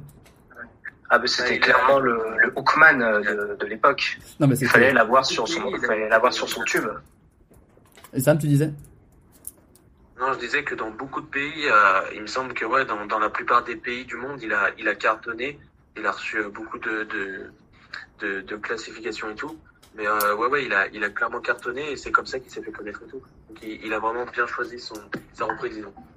Bah écoutez, là on est sur un duel de rappeurs US. On a Kanye West d'un côté avec Ghost Town, d'un autre côté on a euh, Akon avec I'm Lonely. Je vais donc me tourner vers Théo et Léo. Je pense que je connais un petit peu votre avis, mais lequel, quelle chanson choisissez-vous entre les deux? Je vais commencer par Théo. Euh, bah, écoute, moi je vais prendre Econ et, euh, et vraiment en plus, je suis désolé pour, pour Edouard, c'est pas fair play, vraiment d'apprendre les infos que vous m'avez dit sur Econ, moi je trouve ça délirant. J'étais pas du tout au courant de ces trucs-là, je suis en train de rechercher sur internet, je me tape des barres. Sur le, sur le, les terrains de foot et sa ville là? Le terrain de foot, la ville, les deux, les deux, ça. Alors je me suis j'ai dit énergie solaire en fait c'est pas totalement ça c'est qu'en fait il a fait des terrains pour l'Afrique et en fait c'est la, la friction et le- les pas des joueurs dessus qui fait qu'il y a un mécanisme en dessous qui fournit les lumières du stade et de la ville c'est encore Ouais, plus c'est fou ça, c'est- c'est c'est totalement dingue, c'est totalement dingue, c'est une énergie, c'est c'est- limite, je sais pas pourquoi on l'a pas chez nous, sais, on frotte les murs, on a. Tu sais, tu vois, des trucs comme ça, quoi. est-ce que énergie cinétique ça mon comme mur, ça tu Au niveau des routes. On l'a un petit peu au niveau des routes. Je ne Ah ouais sais plus exactement où en France. Mais euh, ouais, en dessous du, goud- en dessous du goudron, tu as tes sortes de pistons. Et avec le poids des véhicules, euh, ça crée de, de l'énergie. Ok. Bah écoutez, Voilà. Econ, Econ a encore un précurseur cette fois-ci. Euh, Léo, euh, Léo, j'imagine que tu choisis Econ également? Je, je choisis Econ et j'ai une anecdote bonus. Ah, le fun fact. Il a trois épouses. Également. Il en a eu trois ou il en a trois là en ce moment même? Il, il en a trois en ce moment. Eh Est-ce que, que- eh ben, ça le. Il utilise pas un peu ça Oh, regardez le rageux. Et écoute, Est-ce qu'il est-ce qu'il vaut mieux avoir trois femmes ou une femme une Kardashian? Moi, je, je sais pas. Oula. On Moi, va faire avoir une femme euh, qui est euh, qui met pas sa vie en scène. ça dénonce. Ça dénonce. Une, fa- une femme pour, une femme pour toute la famille. c'est ça, une femme qui va ravir Sam. Et écoute, Edouard, tu vas tenter de, de- d'essayer de t'assurer un billet pour la finale en mettant Kanye Ouais, West. tant pis, tant pis, tant pis. T'aurais peut-être dû garder l'autre son, t'aurais peut-être pris la, le, le point de Léo, peut-être. Ouais. J'aurais dû présenter Laylo, peut-être qu'il est moins connu en plus. J'aurais pu jouer sur la curiosité des, des, des auditeurs. Mais en tout cas, euh, sache, euh, Edouard, que la stratégie a à moitié marché puisque tu as mon point, évidemment, puisque on est sur une de mes chansons préférées euh, de Kanye. Mais euh, voilà, bah, c'est Econ qui a emporté. Econ, pour Lonely, c'est comme quoi. On dit souvent plat du pied, euh, plat du pied tranquillité, Sécurité. plat du pied sécurité. Bah là, ça a marché avec Sam qui va en finale. Sam qui cartonne dans cette émission. Et qui va-t-il affronter en finale? Je, je rattrape le choix de la semaine dernière, euh, un petit peu pourri niveau musique. donc Je suis content. C'est ça. Euh, on, dans- on réagit beaucoup dans les commentaires sur le fait qu'il y ait trois femmes pour Econ. C'est une info qu'on vous donne. Voilà, on- on aime donner de l'info. Donc on peut dire que il n'est pas touché par la solitude, Econ. Allez, ça c'est fait. Allez. Ça, C'est ça c'est plus Mister Lonely maintenant. hein. C'est ça. C'est pas, un- ça, ça se trouve, il est confiné sur son terrain de foot, là, à devoir courir pour faire sa, sa- son propre chauffage. Alors, c'est pas Mister Lonely, c'est pas Mister Lonely, mais Mister Horny maintenant, j'ai envie de dire. Voilà. Oh Mais ça, ça a toujours été un sacré, un Joli, sacré joli, gamin, joli. euh, Merci, merci. Ils avaient un, un concert où il, où il a commencé à faire semblant de, de faire l'amour avec une de ses femmes, et euh, qui s'avérait qui s'avérait être la, la fille du, euh, du prêtre local. Bon, les gars, re- re- rendez-moi le point, votez Kanye West, là, c'est pas sérieux. Déconner. Écoute, euh, on arrive à la, demi- à la deuxième demi-finale. On va, on va prendre Théo, tiens, pour le coup. Euh, Allez, Théo, qui nous a choisi, euh, il nous a choisi. Est-ce que tu peux nous dire l'artiste et le titre que tu as choisi de présenter, Théo? Alors le, le, le premier, non, je vais prendre euh, pour commencer, je vais prendre euh, celui que vous connaissez le plus. Euh, Je vais garder mon atout colombien pour la finale. Euh, Ah, changement de stratégie, comme, euh, comme Edouard. non, parce qu'en en plus là, c'est plus personnel, donc euh, au pire, j'aurais bien un truc plus personnel et, euh, et ça m'ira bien que je, que je ne gagne ou non. Tu te fais plaisir. Alors, qu'est-ce que c'est? Voilà, alors euh, je vais vous parler de 505, un morceau des euh, sorti sur leur deuxième album, Your Favorite Worst Nightmare, euh, Ben. que je te laisse mettre peut-être euh, jeu. On écoute, on regarde à quoi ça ressemble. Je suis hardisson. Hein. oh, regarde à quoi ça ressemble. L'édito de Black. Serge. c'est ça. Laurent Baffy avec nous et c'est là. Serge Gainsbourg. I'm going back to 505. If it's a seven hour flight or a 45 minute drive.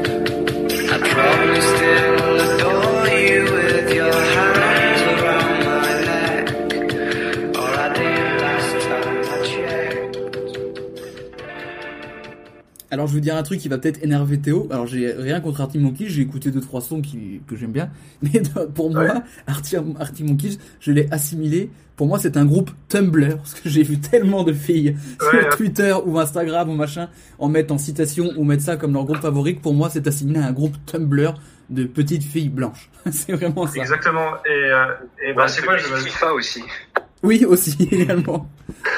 Ouais, alors, alors ouais, c'est rigolo que vous dites ça parce que je, ça fait euh, quelques euh, bah, depuis ce confinement je suis retourné un peu dans, mes, euh, dans mon iPod de troisième en fait, Oh. quatrième, troisième où j'écoute les Strokes, euh, là, Arctic Monkeys, et, euh, et je la découvre un peu avec une vision un peu et, euh, et je suis assez d'accord, mais voilà, du coup, je vais rebondir là-dessus pour dire ça, Jules, c'est que tous les trucs Tumblr que tu as vus en seconde et en première, c'est des trucs que nous on écoutait quand on était en quatrième. C'est vrai. Et, euh, et, et ça, on l'a vachement répété aux filles, et ça nous a pas servi parce que c'est pas comme ça que J'ai découvert l'artiste avant qu'il soit connu. Ouais, ça fait un bah, t'écoutes encore? Tu fais bah non, maintenant je trouve ça trop nul. Et bah vas-y, on passe tout ça. Mainstream. Voilà, C'est ça. c'est mainstream. et donc euh, voilà, donc euh, 505 sur euh, le second album d'Arctic Monkeys, Favorite Was Nightmare, enregistré en 2006 et sorti en 2007. Euh, groupe anglais, Arctic Monkeys, euh, que vous ne connaissiez pas. Euh, groupe de, de rock euh, alternatif, on appelait ça à l'époque. Voilà. C'est vrai. Et, euh, et voilà, et en fait, c'est c'est marrant parce que c'est un peu le 505, c'est le dernier album du, le dernier, dernier morceau du second album, et euh, c'est un peu, un peu le dernier morceau que j'aime d'Arctic Monkeys, en fait, parce qu'après, je, j'ai vraiment du mal avec la suite d'Arctic Monkeys. Vraiment, après ce deuxième album, j'ai, j'ai lâché le troisième, je trouve infâme, euh, le quatrième, ça va, et euh, le cinquième, euh, je sais même pas l'intérêt d'en parler. Voilà. C'est- des, des crescendo. C'est même plus le même groupe en fait, c'est vraiment c'est recomposé par des producteurs, ils sont tous riches. Alex Turner, il a son groupe à côté, euh, il est insupportable, vraiment maintenant chanteur, c'est des claques quand je. Bref, mais à l'époque c'était un groupe, de, un, un groupe de jeunes euh, très rock et très euh, très simple, basique. Et, euh, Orelsan, ça. ça, ça et euh, avec ce morceau, donc voilà, pour ce morceau, encore une fois, le petit filou que je suis, je me suis servi du thème principal comme pivot. Ah. pour vous envoyer un tir en pleine lucarne de ce thème. Voilà. Euh, et a priori, Five Five, c'est une simple histoire d'amour sur un morceau rock des années 2000 euh, qui a versé notre adolescence de jeunes torturés entre deux antisèches et parties des Xbox. euh, le chanteur Alex Turner nous parle donc de son envie de retourner au 505, le 505, euh, quelle que soit la galère de trajet, en avion, en voiture, machin. C'est un bar à côté de chez moi, ça, le 505. Et ben justement, le 505, ça pourrait être pas mal de lieux, voire une heure, euh, 5h05 l'après-midi ou du matin. Et euh, moi, je me suis toujours un peu vu comme une chambre d'hôtel, euh, mais en tout cas, en tout cas, ouais, un, un lieu de passage, un lieu pour un instant, un, un court instant. Et euh, mais voilà, ça parle d'une histoire d'amour dont les deux participants, parce qu'il en faut au moins deux. C'est mieux. Euh, donc, euh, donc que peu d'occasions de se voir. Euh, et là, oui, oui, bien sûr, vous la voyez venir gros, euh, comme la fillette de Céline Dion, la solitude, le thème principal, ils peuvent pas se voir, ils sont seuls, machin. Et bah, pas seulement. Et euh, c'est là que je m'arrête sur la phrase euh, It seems like once again you have you've had to greet me with goodbye. Euh, euh, J'ai l'impression que cette fois-ci, tu vas encore euh, trouver le moyen de me saluer avec un au revoir. Ce qui montre un peu ici la présence de l'au revoir dès leur salutation, donc la présence de qui vont s'éloigner même quand ils sont ensemble. En. Vraiment que une sorte de I say hello, you say goodbye des Beatles, mais en plus métaphorique, vous voyez. Et du coup, voilà, en fait, qui, qui montre que bah, dans ce genre de relation, même quand on est ensemble, on peut pas s'empêcher de penser au fait qu'on sera pas ensemble pas longtemps. Et parce que oui, la solitude ne nous frappe pas seulement quand on est avec elle, mais, mais également avant par la simple peur anticipatrice de la retrouver plus vite qu'on ne le voudrait. Et dans une relation impliquant l'incertitude de la prochaine rencontre, mais également la certitude de la brièveté du moment, la solitude, euh, plus on veut l'éloigner, plus on y pense, et plus elle ajoute à nos maladresses, et vient gentiment se glisser dans nos draps quand on pense à la situation dans laquelle on en est. Et la peur, plus que tout que de celle-ci, peut nous empêcher de nous confronter à la réalité de la tristesse du moment à deux. Et parfois, on fait mieux d'aller partager la solitude autre part, parfois non. Euh, voilà, c'est, ça dépend de la situation, ça dépend de nous tous, mais voilà, cette chanson m'a fait réfléchir puisque j'ai vécu d'autres choses dans ma vie, amoureusement notamment depuis, et euh, ça pour dire, la, vie c'est difficile, hein, n'est-ce pas? Euh, Allez, gamin. mais ça pourrait être pire parce qu'il y a le rock, il y a, le salsa, il y a la salsa. Et là, Edouard m'a niqué ma, ma conclusion parce qu'il a changé de morceau, parce que je vais Alpha One. Et j'allais dire, il y a le rock, il y a la salsa, il y a le foot à Canal. Pour paraphraser Alpha One. Euh, et c'est la fin de, de mon intervention. C'est beau. On sentait de l'introspection. On- J'ai l'impression qu'on était sur un divan et que tu nous racontais ta jeunesse et ton collège, Théo. Exact, euh, ouais, ma jeunesse et mon collège. Et non, en, en fait, non, en réalité, je racontais plus, euh, bah voilà, mais euh, derniers euh, mois de, de l'année dernière scolaire. Ouais, chose plus personnelle. Et plus adulte, voilà, plus euh, récent. Est-ce que vous avez des questions sur ce que sur ce qu'a ce que vient de nous proposer ce témoignage? On peut appeler ça un témoignage, hein, de un de ces témoignages de Théo. Peut-être Edouard. Une qui- une réflexionnette. euh. Edouard. moi, qui- moi, j'ai une question parce que je, je suis pas du tout euh, rock. Et euh, du coup, j'ai beaucoup de lacunes à ce niveau-là. Je voulais savoir où est-ce qu'ils se situaient, les Arctic Monkeys, par rapport aux autres groupes de rock anglais ou, ou pas. Euh, bah, le, le rock anglais, ça, ça date, euh, ça a commencé euh, fin des années 50, euh, vraiment l'explosion. Donc Arctic Monkeys, ça arrive 50 ans après, en gros. À la fin du rock. À la fin du rock, en fait, plutôt. Et euh, rafraîchissant réellement parce que euh, parce que quand c'est sorti, c'était un groupe très simple avec très peu d'effets. Comme on pouvait en voir, il y avait l'arrivée de l'électropop qui était inévitable après les années 80, les années 90 avec tous ces synthés et tout. Et eux, ils reviennent vraiment à un truc très très très brut avec des, des guitares et euh, et un peu plus de violence. Et en fait, vraiment, euh, justement, euh, ce morceau-là, c'est la fin de tout ça. Et quand ils vont partir sur des trucs de synthé très sirupeux et très mélancoliques. Et c'est une chanson qui reste un peu encore entre les deux, notamment. Dans les, dans les Ok, commentaires, on nous dit que c'est très beau. Je pense que c'est peut-être l'intervention de Théo. On nous, dit, on nous a dit dans les commentaires que c'était très beau ce que tu nous avais raconté et l'histoire Eh de cette bah, chanson. eh bah, écoutez, euh, c'est avec mon grand plaisir. Crois que ça servait à quelque chose. Avec mon grand plaisir. Et en face, en face de toi, Théo, en face des d'Arctic Monkeys, on a, on a Léo, on a Léona, qui, euh, qui est énervé d'avoir été éliminé en demi-finale euh, au- euh, à la première partie. Et là, il veut gagner. C'est son terrain la musique. Il veut aller en finale. Et Ouais. il nous sort une grosse cartouche, enfin un titre. Qu'est-ce que c'est, Ouais. Léo C'est seul de Garou. non, Et là, là j'avais pas vu venir. Allez, il a gagné. Je- il va en finale, c'est Je bon. l'ai préparé il y a 5 minutes. Non, euh, pour de vrai, euh, c'est euh, Gigolos Get Lonely Too. Ok. Euh, The Time. ok. On met un extrait Je mets un extrait tout de suite. Il a sorti seul de Garou, je m'y attendais pas.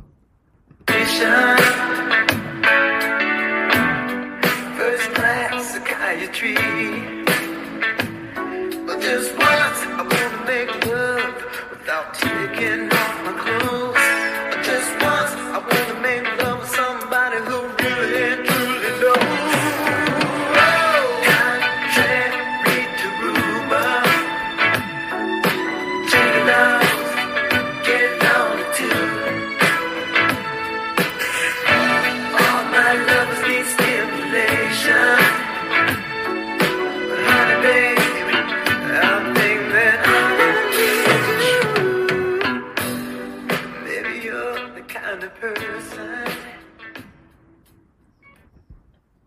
C'est- étonnant parce que je te connais un petit peu.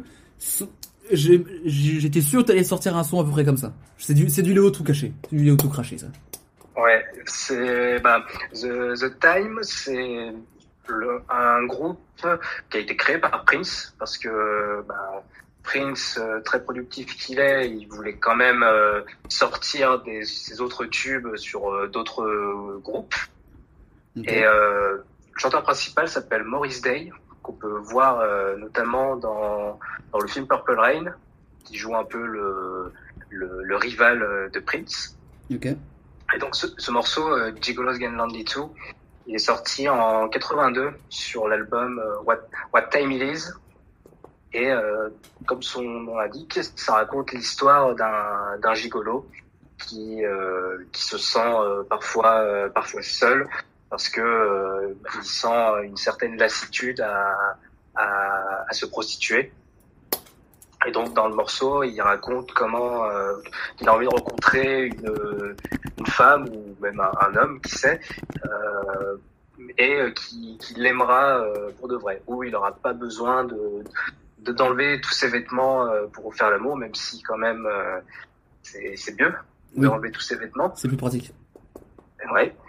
Et euh, bah, pourquoi j'ai choisi ce morceau? Bah déjà, euh, je pense que c'est assez rare d'avoir euh, cette perspective, ce- cet angle-là pour parler de la solitude de la part d'un d'un gigolo. Ouais. Et parce que euh, le, le morceau, il a il a eu un peu de euh, il est revenu euh, un peu sur le devant de la scène euh, l'année dernière avec l'album Originals de Prince où dedans il, il joue les morceaux qu'il a donnés à d'autres artistes et qui sont devenus des, des tubes des années 80 et aussi parce que euh, comme euh, le 21 avril dernier c'était euh, la- l'anniversaire de sa mort et que ça fait déjà 4 ans c'était l'occasion de, de parler de lui et parce que c'est c'est le plus grand. Ok. Et alors c'est marrant parce que on... cette émission est préparée, cette émission est folle. Il y a une vraie concertation. Parce que tu dans le thème de la, la chanson, donc tu dis c'est donc un, un gigolo qui veut, qui en a marre d'être seul et qui veut chercher quelqu'un qui l'aimera vraiment et pas juste pour le côté euh, gigolo. C'est ça, moi si j'ai bien compris?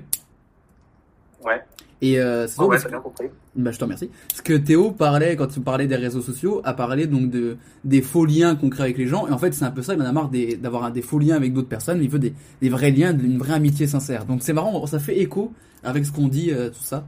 Donc on retombe un peu toujours sur nos pattes. Les gens vont croire que cette émission est extrêmement préparée. C'est à moitié vrai.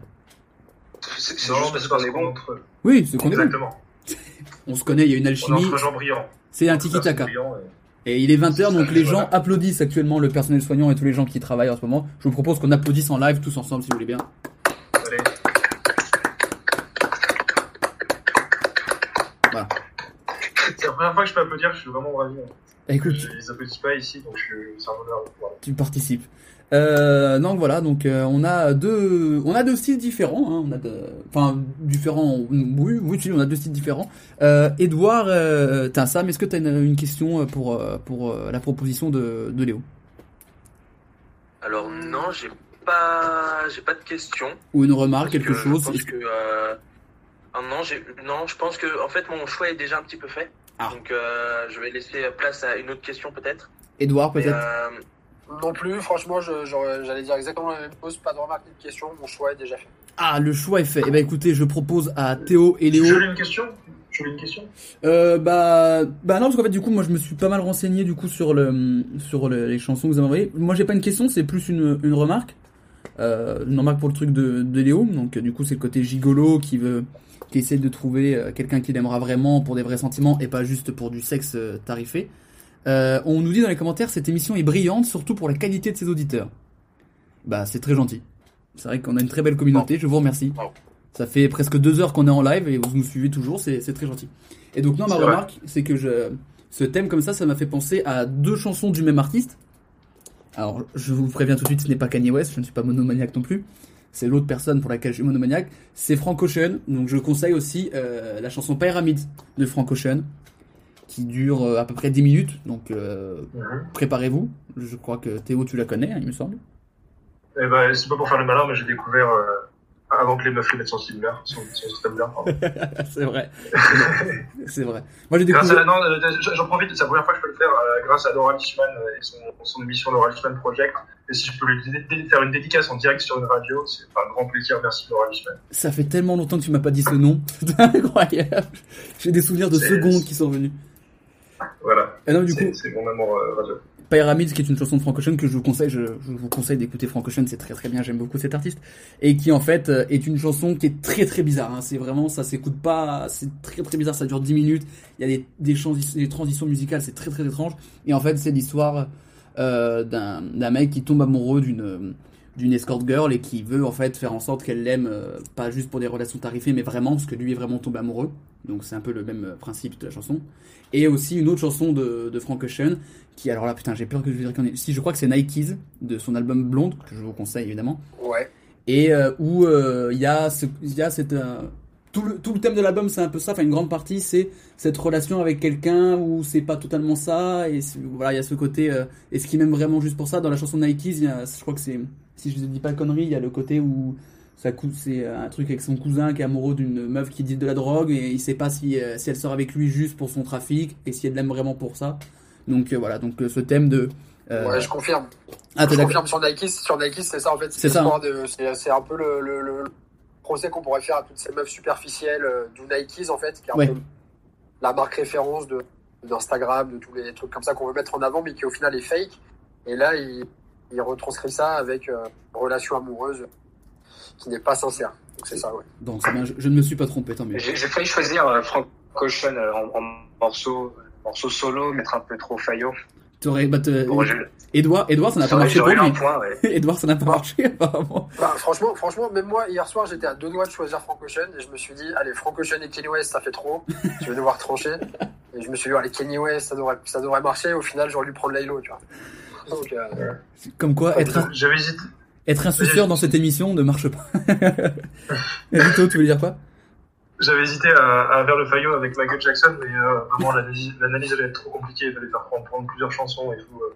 ça parlait vraiment plus de Michael Jackson en lui-même comme solitaire. Quoi, ça, ça allait être compliqué. Comme on a fait avec Kanye, du coup, un petit peu. Voilà, voilà, mais il aurait fallu être plusieurs, donc euh, on peut- on peut remettre ça en débat plus tard. Alors, Edouard et Sam nous ont dit qu'ils avaient fait leur choix entre Arctic Monkeys et The Time. Edouard, qu'est-ce que tu as choisi? Moi, j'ai choisi The Time, euh, sans hésitation. Euh, D'abord parce que j'ai préféré la musique. Euh, ensuite, parce qu'il y a une référence à Prince. Et en trois, parce que tu m'as sorti une référence de derrière les fagots à Frank Ocean. C'était la cerise sur le gâteau. ça a terminé de me convaincre. Donc, The Time, haut la main. Sam, qu'est-ce que tu as choisi, toi Arctic Monkeys ou The Time? Eh bien, c'est toi, Jules, qui va qui va départager parce que je choisis euh, Arctic Monkeys, un, un- que que, que j'adore, un groupe que j'adore britannique. Euh, voilà, donc euh, sans hésitation, Arctic Monkeys. Ah, donc c'est donc à moi euh, de, de, de délibérer. Alors, alors c'est. Exactement. je contre suis qui tu décides contre qui je tombe là. Je suis très très partagé, mais euh, ça se joue à pas grand chose, mais euh, bah je vais c'est- regardez, on va faire ça, on va faire comme dans les Affect News, je vais vous faire un petit jingle pour que vous trouviez euh, lequel j'ai choisi, je vais vous faire écouter tout simplement.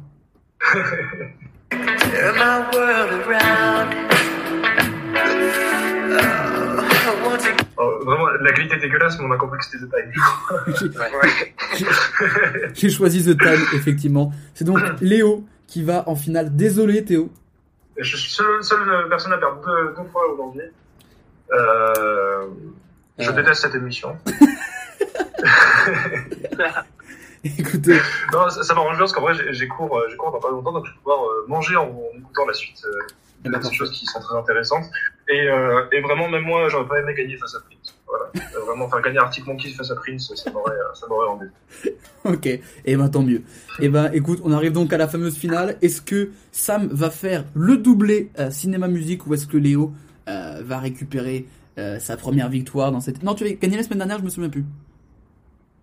Il me semble pas que tu avais gagné. C'est moi ouais, qui avais gagné, gagné avec, euh, avec Swimming Pool. Ah oui, oui, de Swimming Pool de Kendrick Lamar, effectivement. C'est vrai.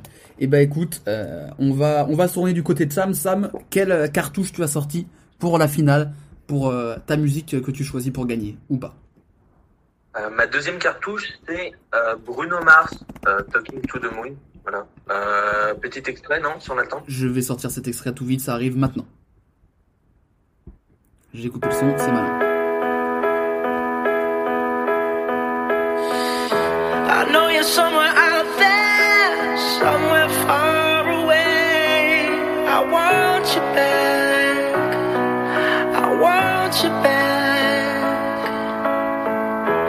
Neighbors think I'm crazy, but they don't understand. You're I had. You're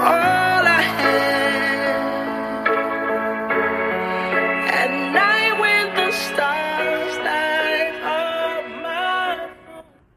Alors là, je suis revenu directement au collège en écoutant cette chanson. Oui, oui, oui, bah, elle, euh, elle date de son premier album, euh, sorti en 2010, euh, Do Whoops and Hooligans. Et euh, c'est une, non, non, c'est une, une très bonne chanson. Et euh, pourquoi l'avoir choisie? Bah Parce que déjà, j'adore l'artiste. Mais aussi parce que seul à la... Ah, attends, ça, ton micro a coupé Sam pendant que tu parlais. Victor par forfait. C'est bon là Ah, vas-y, re- recommence. vas-y. Ok.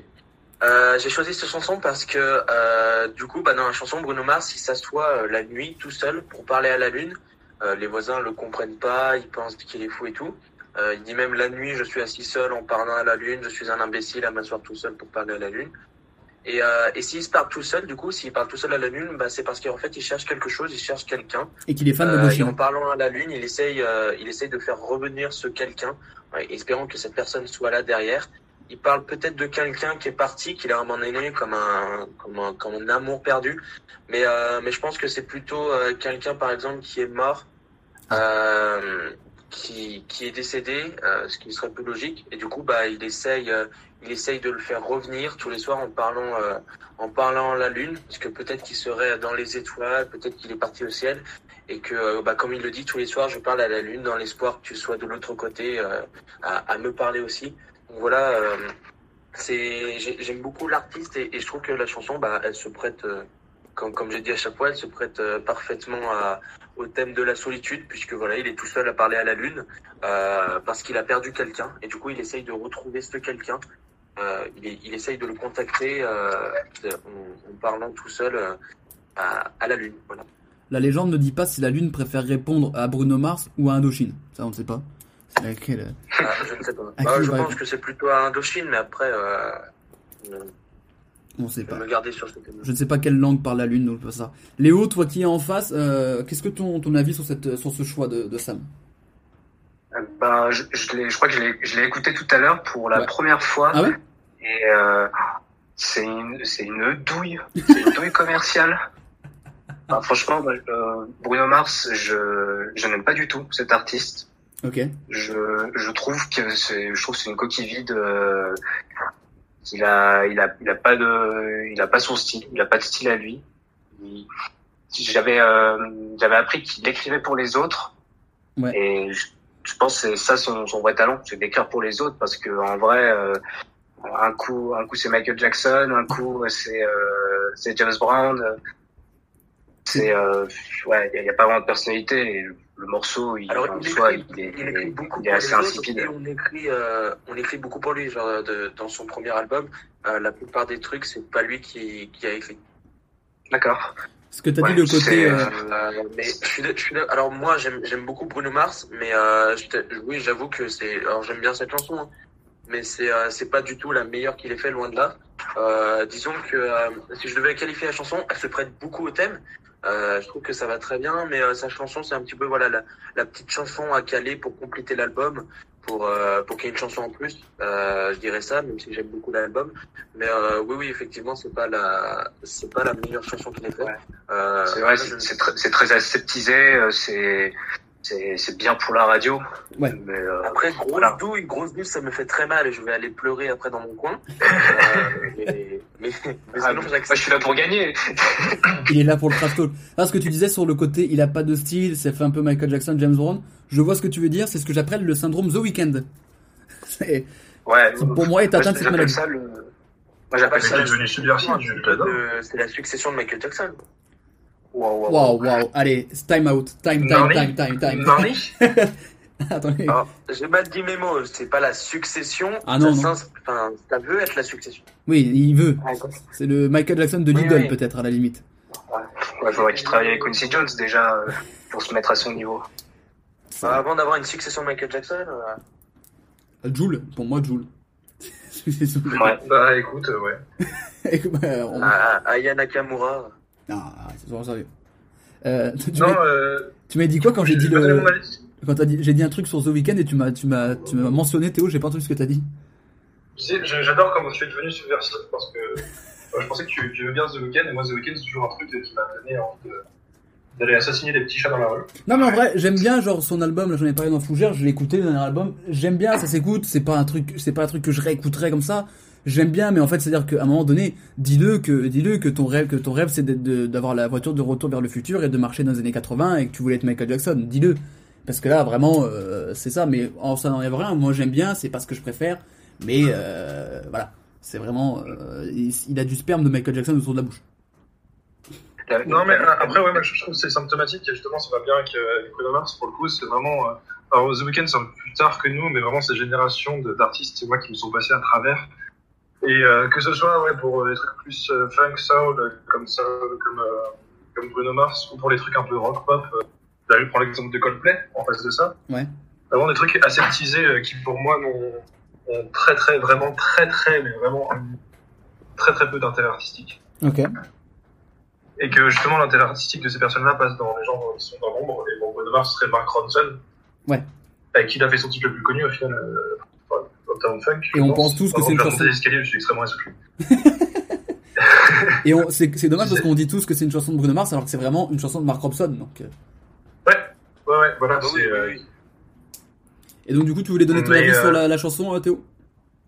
Oui, oui, euh, la chanson, je la trouve pas plus mauvaise qu'une autre, euh, dans le sens où euh, Bruno Mars, je... vraiment, vraiment, ça me passe. euh, ça, ne, ça rentre même pas dans l'oreille pour sortir par l'autre, ça, ça rentre pas, quoi. Ça en touche une sans faire bouger l'autre? Euh, même pas, ça en touche même pas une, quoi. Ça l'effleure. Mais c'est, mais c'est vraiment, c'est vraiment, moi je pense que tu vois, attendez, je- vraiment, je suis pas objectif là-dessus parce que, euh, voilà, je renfonce des portes ouvertes, quoi, mais, euh, mais voilà, quand tout le monde regardait euh, C17, je regardais pas C17, quoi. Ça me, ça me fait chier, j'ai jamais aimé, jamais aimé les, les clips, j'ai jamais aimé ces trucs qui passaient quand on était jeune, j'ai vraiment eu du mal avec ça. À part des trucs où vraiment, euh, parce que c'était bien comme Econ, quoi, vraiment, je, j'aimais pas le rap à l'époque, mais Econ, Econ, ça me faisait couper, euh, je sais pas pourquoi, quoi, ça me faisait délirer. Parce que c'est bon, je Eh pense bien, que je me Mars, retire. Je me retire, j'ai euh, officiellement perdu. Ah, Attends, tu sais pas, il y a aussi, il y a aussi Edouard et, euh, il y a Edouard et moi-même qui allons voter. Tu ne sais pas. Bien sûr, Alors, moi je suis qu'un vote, hein. l'autre choix, il faut que l'autre choix soit vraiment très nul à chier pour que je gagne. Mais après, euh, tout est possible. Hein, Non, mais, euh, je vais- on verra. Après, je, je dis pas que ton choix est mauvais, Sam, droit d'écouter exactement ce que tu veux, et si toi ça te parle, il n'y a aucun souci, c'est pas à toi que, que je le dis, c'est vraiment Bruno Mars. Je... Ah ouais, Je- mais il n'y a pas de problème. Moi, cet album de Bruno Mars. vu, euh, du coup, vu vos réactions, je doute que vous me choisissiez, ce qui, euh, ce qui est tout à fait normal, du coup, après vos réactions. Bah, moi, peut-être pas, parce que vraiment, cet album de Bruno Mars, moi, quand j'étais au collège, cet album, moi, je- pour le coup, ça, j'ai vraiment bien aimé, j'ai beaucoup écouté. J'écoute plus du tout Bruno Mars parce que vraiment, après, c'était pas du tout ce que j'ai, c'est pas du tout ce que j'ai aimé, mais ça me rappelle un truc. Moi, vraiment, quand j'étais au début collège, je ponçais ce son, euh, dans ma, dans, dans la voiture avec ma mère quand j'allais à l'école, enfin, au collège, du coup, je ponçais ce son, donc peut-être que tu peux gagner. Moi, je peux peut-être te donner mon vote. Puis pour le coup, en plus, le thème de la solitude, ça marche très bien. Euh, Bien écoute, bah, pour la nostalgie, je, je suis d'accord. est-ce- est-ce que Edouard a quelque chose à dire sur le son de, le son de, de Sam hein? Euh, ouais, ouais, bien sûr. Moi, euh, euh, Bruno Mars, je suis pas, je suis pas client. Carton plein. Allez, Je suis pas client du tout. J'ai jamais, j'ai jamais vraiment écouté. Voilà, euh, Mark- le son de Mark Ronson. Parce qu'il faut lui, faut lui rendre hommage. Euh, de Mark Ronson, oui, je l'ai, écouté comme tout le monde. Tous les, tous les succès commerciaux, je les ai entendus plus qu'écoutés. Mais non, moi, euh, Bruno Mars, c'est pas du tout mon truc. Après, je dis pas que c'est nul ou quoi. Je dis juste, voilà, moi, ça me, ça me, Ça te touche pas. voilà, pareil, ça, ça, ça, ça m'en touche même pas une. Donc ça n'en fait pas Après, sur- je peux comprendre surtout le Bruno Mars des, des années 2010, euh, parce que c'est vrai qu'il il a beaucoup changé avec euh, ses derniers albums, euh, où, il a, où il a un petit peu euh, changé de style et tout. Euh, c'est vrai que les années 2010, c'est plus ce que tu écoutais au collège. Euh, voilà, quand, quand tu as 20 ans, euh, c'est parce que tu passes en soirée, je suis d'accord. Et sur ce coup-là, je vous, je vous rejoins. Alors, Euh, Je tiens juste à, finir là-dessus pour dire que voilà, mon avis n'est pas non plus euh, suprême parce que pendant que je me pas Bruno Mars, j'adorais le, le morceau de Nio, euh, Give Me Everything Tonight, et j'ai toujours aucune idée. Ah, on écoutera, est-ce qu'on écou- on écoutera peut-être ce son en fin d'émission? Mais alors, qu'est-ce que Léo a à proposer euh, face à euh, Talking to the Moon? Écoute, je vais vous faire, je vais vous faire écouter et euh, on va écouter l'extrait et après c'est à Léo de, de, de présenter.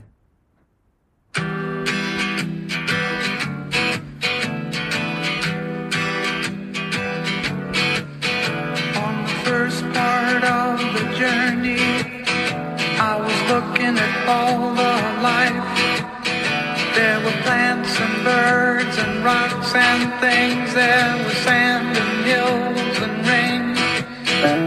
The first thing I met was a fly with a buzz and the sky with no clouds. The heat was hot and the ground was dry, but the air was full of sound. I've been through Alors on avait le syndrome The Weeknd pour moi avec Bruno Mars. Et là on a le syndrome des chansons que je connais dont je ne connais ni le titre ni l'artiste mais que j'entends dans tous les films ou dans l'épisode des Simpsons. Alors, eh ben, on, on va remédier à ça. Le titre s'appelle euh, Horse with No par euh, le groupe America. Est-ce que tu peux juste redire le titre C'est pas parce que ça a coupé quand tu l'as dit. A Horse with No Name. Ok. Un cheval sans nom. Euh, par euh, le groupe America, qui est un groupe anglais, il faut préciser. Ah bah c'est malin. Ouais. Et, euh, c'est parce que c'est un hommage à leur père euh, qui ont servi à la guerre. Ok. Et euh, donc ce morceau, euh, ça, ça raconte l'histoire d'un homme qui, qui erre dans le désert sur un cheval sans nom. Ouais, Voilà, rien de rien de très fou, mais on est dans le thème. Et donc là, j'ai appris qu'il y avait peut-être un, un message caché derrière cette chanson Ah. Où euh, ça, ça parlerait d'un d'un enfant euh, qui pense avoir pris de l'acide. Donc, Ah, on, recontextualise. Ah, on, est en- on est dans les années 70. euh, la, la drogue est, est, Pas cher. pas aussi mal vue qu'aujourd'hui. Pas cher, il a dit. elle, elle est pas chère. Et euh, mais donc après, euh, voilà, le Randy Newman, le, le chanteur, a, a dit que ce n'était pas le cas, que juste euh, l'histoire d'un l'histoire d'un homme comme ça, mais c'est euh, ça pourrait faire penser. Enfin, il peut y avoir plusieurs interprétations, comme aussi le fait de prendre euh, fu- fumer du cannabis et, euh, et errer sans euh, sans avoir rien à faire. Et, euh, voilà, à, à comprendre qui voudra. Euh, le morceau aussi, il a fait un, il a été un peu critiqué à l'époque parce que euh, on, on en revient au syndrome copycat où le morceau faisait très penser à Neil Young. Ouais. Et euh, d'ailleurs, euh, Neil Young disait euh, ma parole, ces types ont réussi à être plus Neil Young que moi. je pense que je pense qu'ils devaient pas trop les aimer, America, et au final, l'histoire retient Neil Young et pas America. Mais euh, en soi, ça reste un morceau important parce que, comme tu l'as dit, on le voit dans tous les films. Euh, dernièrement, on a pu le voir dans, dans BoJack Horseman. Oui. Voilà, euh, ça prend complètement du sens. Et même, moi, je vais aller plus loin, où l'épisode 8 de la saison 5 de Better Call Saul pourrait faire penser également à, à cette chanson, sauf que là, Saul Goodman a un but dans, dans cet épisode. Je préfère pas, euh, je préfère pas vous le dire parce que il faut la regarder cette série. Mais euh, ils auraient pu la mettre. Ils auraient pu la mettre dans l'épisode, mais à la place ils ont mis le morceau qui a servi à, à enfin qui a été samplé par euh, Eminem pour My Name. My Name is. Ça marche. Euh, je, peux, je peux rebondir là-dessus euh, pour expliquer pourquoi il l'aurait pas mis, parce que euh, la, la chanson est présente dans Breaking Bad euh, saison 1, je crois. Ouais, euh, saison 3, épisode 2. Ah, pardon, je suis un peu- Mais euh, ouais, bah voilà, parce que voilà, il ne veut pas faire redondance, euh, le mettre deux fois dans le même. euh. Donc si c'est pour dire n'importe quoi, Théo, ne le ramène pas. non mais voilà, non mais justement, je crois que c'est- c'est c'est- c'est- c'est un, vrai débat, euh, tu sais, pour les, euh, pour les gens qui restent dans le même univers, de soit casser un peu la diégèse en mettant deux fois le même morceau, ou justement de faire une référence à son propre univers, même si c'est un peu bateau. Et je pense qu'ils ont bien fait de pas le faire, tous les cas, même si j'ai arrêté Better Call Saul. Ça marche. Plutôt que ça. Et du coup, la, la solitude dans ce morceau, Léo, où est-ce qu'elle est Où est-ce qu'elle est la solitude? Je veux de la solitude, Léo. Ben, la solitude, elle est euh, dans euh, dans ce désert. Cet homme qui est euh, qui est dans son désert, dans le désert, qui erre. Bon, d'accord, il est avec son cheval, mais son cheval, il va pas lui parler, à part s'il commence à faire très chaud et qu'il hallucine. Ou qui prend de l'acide. Voilà.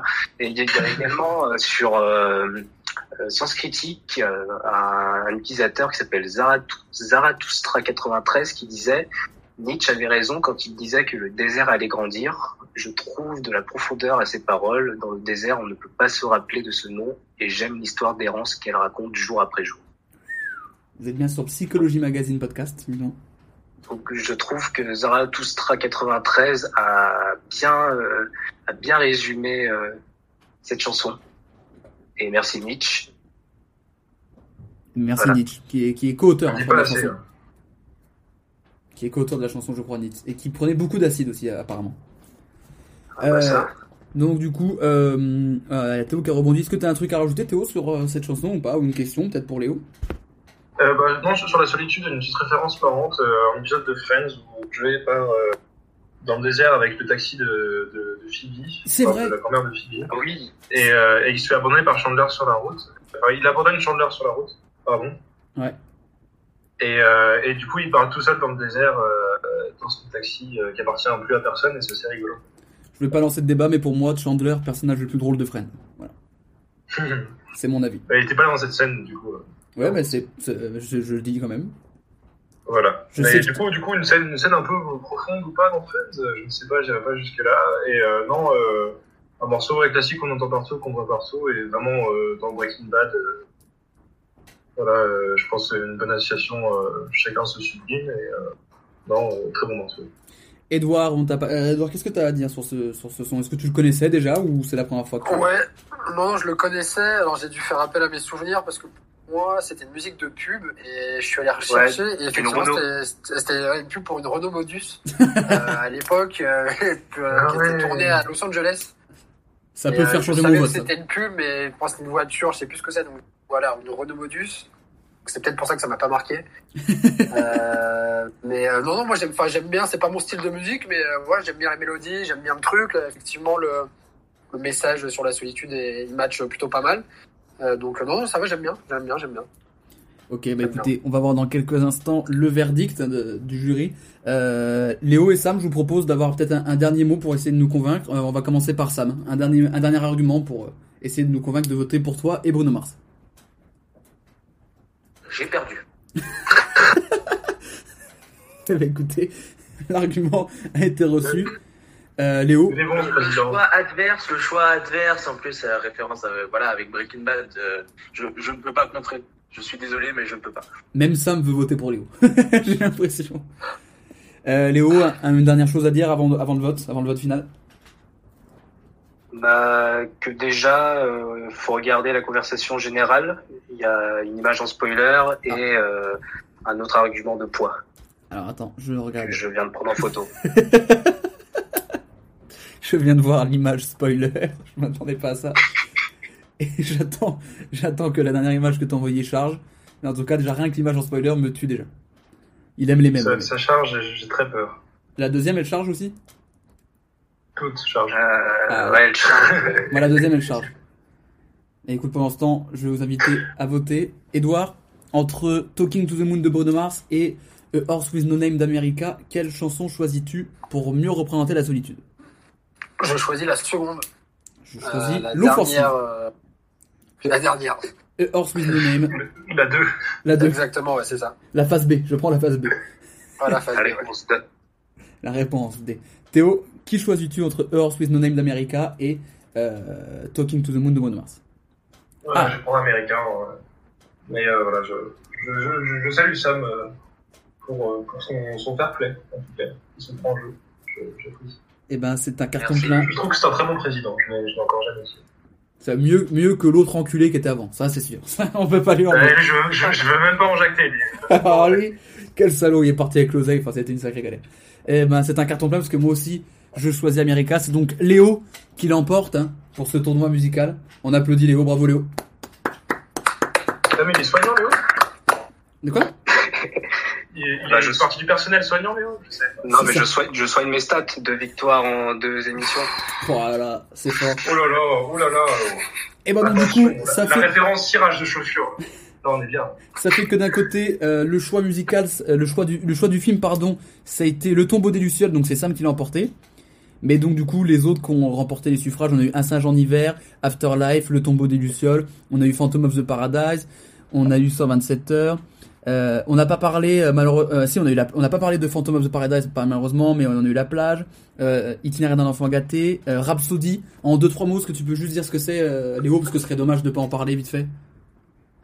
Euh, Gérard Depardieu, un petit bébé dans un appartement. Voilà. Et, des- et des rêves bizarres. Et des rêves bizarres. Oui. écoute, Et un piano électrique. Et un piano électrique. C'est le meilleur, c'est le meilleur une, scène, une scène de nu, une scène de nu de Gérard Depardieu avec un enfant dans un lit. Super plan. Assez fort, assez fort.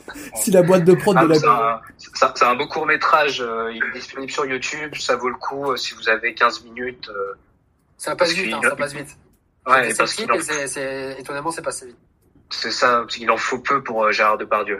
oh, Ah bah, c'est, très beau. Et de l'autre côté.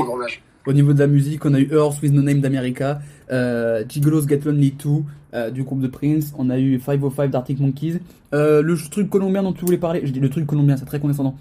C'est colombien la chanson dont tu voulais parler, euh, Théo? C'est une, ouais, une chanson qui vient de, de Cali, la capitale colombienne. Ah, le chanteur, euh, le chanteur Kali. voire sud-américaine. Ouais, le, le chanteur Wilson Manjuma vient de, Cali. Ah non, putain. Ouais, je suis tombé dedans. À, à plein nez. Non, le, le chanteur s'appelle Wilson Manjuma. Euh, et en fait, ça parle d'un mec en prison. Et, euh, vraiment, je, je l'avais je l'avais mis comme ça parce que euh, vraiment, ça montre l'allégresse euh, latino euh, dans un mec qui, qui est en prison et qui te le chante en salsa. C'est assez incroyable. Sachez que tout le- tous les films et toutes les musiques dont on a parlé et ceux dont on n'a pas parlé, dans l'article du podcast qui sortira sur le site, je mettrai tous les liens pour que les gens puissent, puissent écouter ça et puissent voir ça de manière plus approfondie. D'ailleurs, je suis en train de penser que le podcast va être très très long, ça va être compliqué pour le mettre sur site, mais on va s'en sortir. Deux heures et demie, ouais. Ne vous inquiétez pas. Euh, voilà, Alors qu'hier, c'était 1h30 grosso modo. Ouais. Grosse le grosso modo a joué beaucoup. Ouais, C'était long, mais en tout cas, moi ça m'a beaucoup plu cette émission. Je sais pas si ça vous a plu aussi, les amis. Bien sûr, J'ai adoré gagner, moi perso. en plus, il a gagné. C'est sûr que t'as gagné. Euh, Théo, deux de, de, de défaites au premier tour, mais t'as quand même apprécié.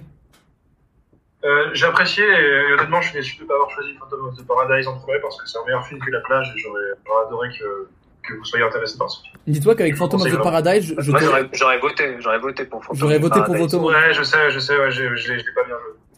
Mais écoutez, c'est pas grave. En tout- bah, merci à tous, euh, merci à vous de nous avoir suivis en tout cas sur le live. Euh, merci à tous d'avoir participé. Merci Edouard d'avoir été là. Bah, je vous en prie, euh, c'était un plaisir. Merci de m'avoir reçu. Euh, mer- merci Théo d'avoir été là également depuis ta Colombie. Euh, un grand plaisir. Parce que c'est ta Colombie maintenant, c'est officiel, c'est ta Colombie, c'est bon, c'est- à toi. Ouais, plus pour, plus pour très longtemps malheureusement. Mais, Ah, euh, tu retournes au Bercail? C'est pas moi qui choisis, mais euh, justement, c'est pas moi qui choisis. Ça ne saurait tarder. Voilà, ça risque d'arriver, euh, je ne sais quoi. Ça arrive fort, vous êtes pas prêts. Euh, Léo, merci d'avoir été là. Tu as remporté sur le terrain de la musique. Jusque là, logique. Make America Great Again. Non, fa- fa- fallait voter pour Kanye West pour ça. Bah, moi, je vote pour America. Et Sam qui est avec nous, merci Sam d'avoir été là, qui a remporté avec le film avec le tombeau des Lucioles, que je vais très certainement regarder cette semaine du coup. Eh bien, je t'en prie, c'était un plaisir de, de participer, même pendant 2h30. Eh ben écoutez, c'est vrai que j'avais dit une heure et demie, mais bon, euh, on l'a beaucoup parlé. On aurait pu faire encore beaucoup plus longtemps, je le sais, mais on a dû faire un petit peu des on coupes. les a pas vus. C'est ça, mais en tout cas, euh, là j'ai extrêmement faim, donc je vais vite faire à manger parce que j'ai la dalle. On va pas se mentir. Bon voilà, merci à tous de nous avoir suivis. Euh, le podcast arrive là très vite hein, sur le site. Je sais pas comment ça va se passer, je vais devoir réduire un peu la taille, mais on va s'en sortir. Tous les liens également seront là. Merci de nous avoir suivis. Euh, nouveau live mercredi 10h euh, pour Fougère hein, le matin. Et, euh, voilà, je vais finir avec la chanson qui est parfaite pour sur le thème de la solitude, dont personne n'a parlé, et c'est ça, la chanson de la solitude.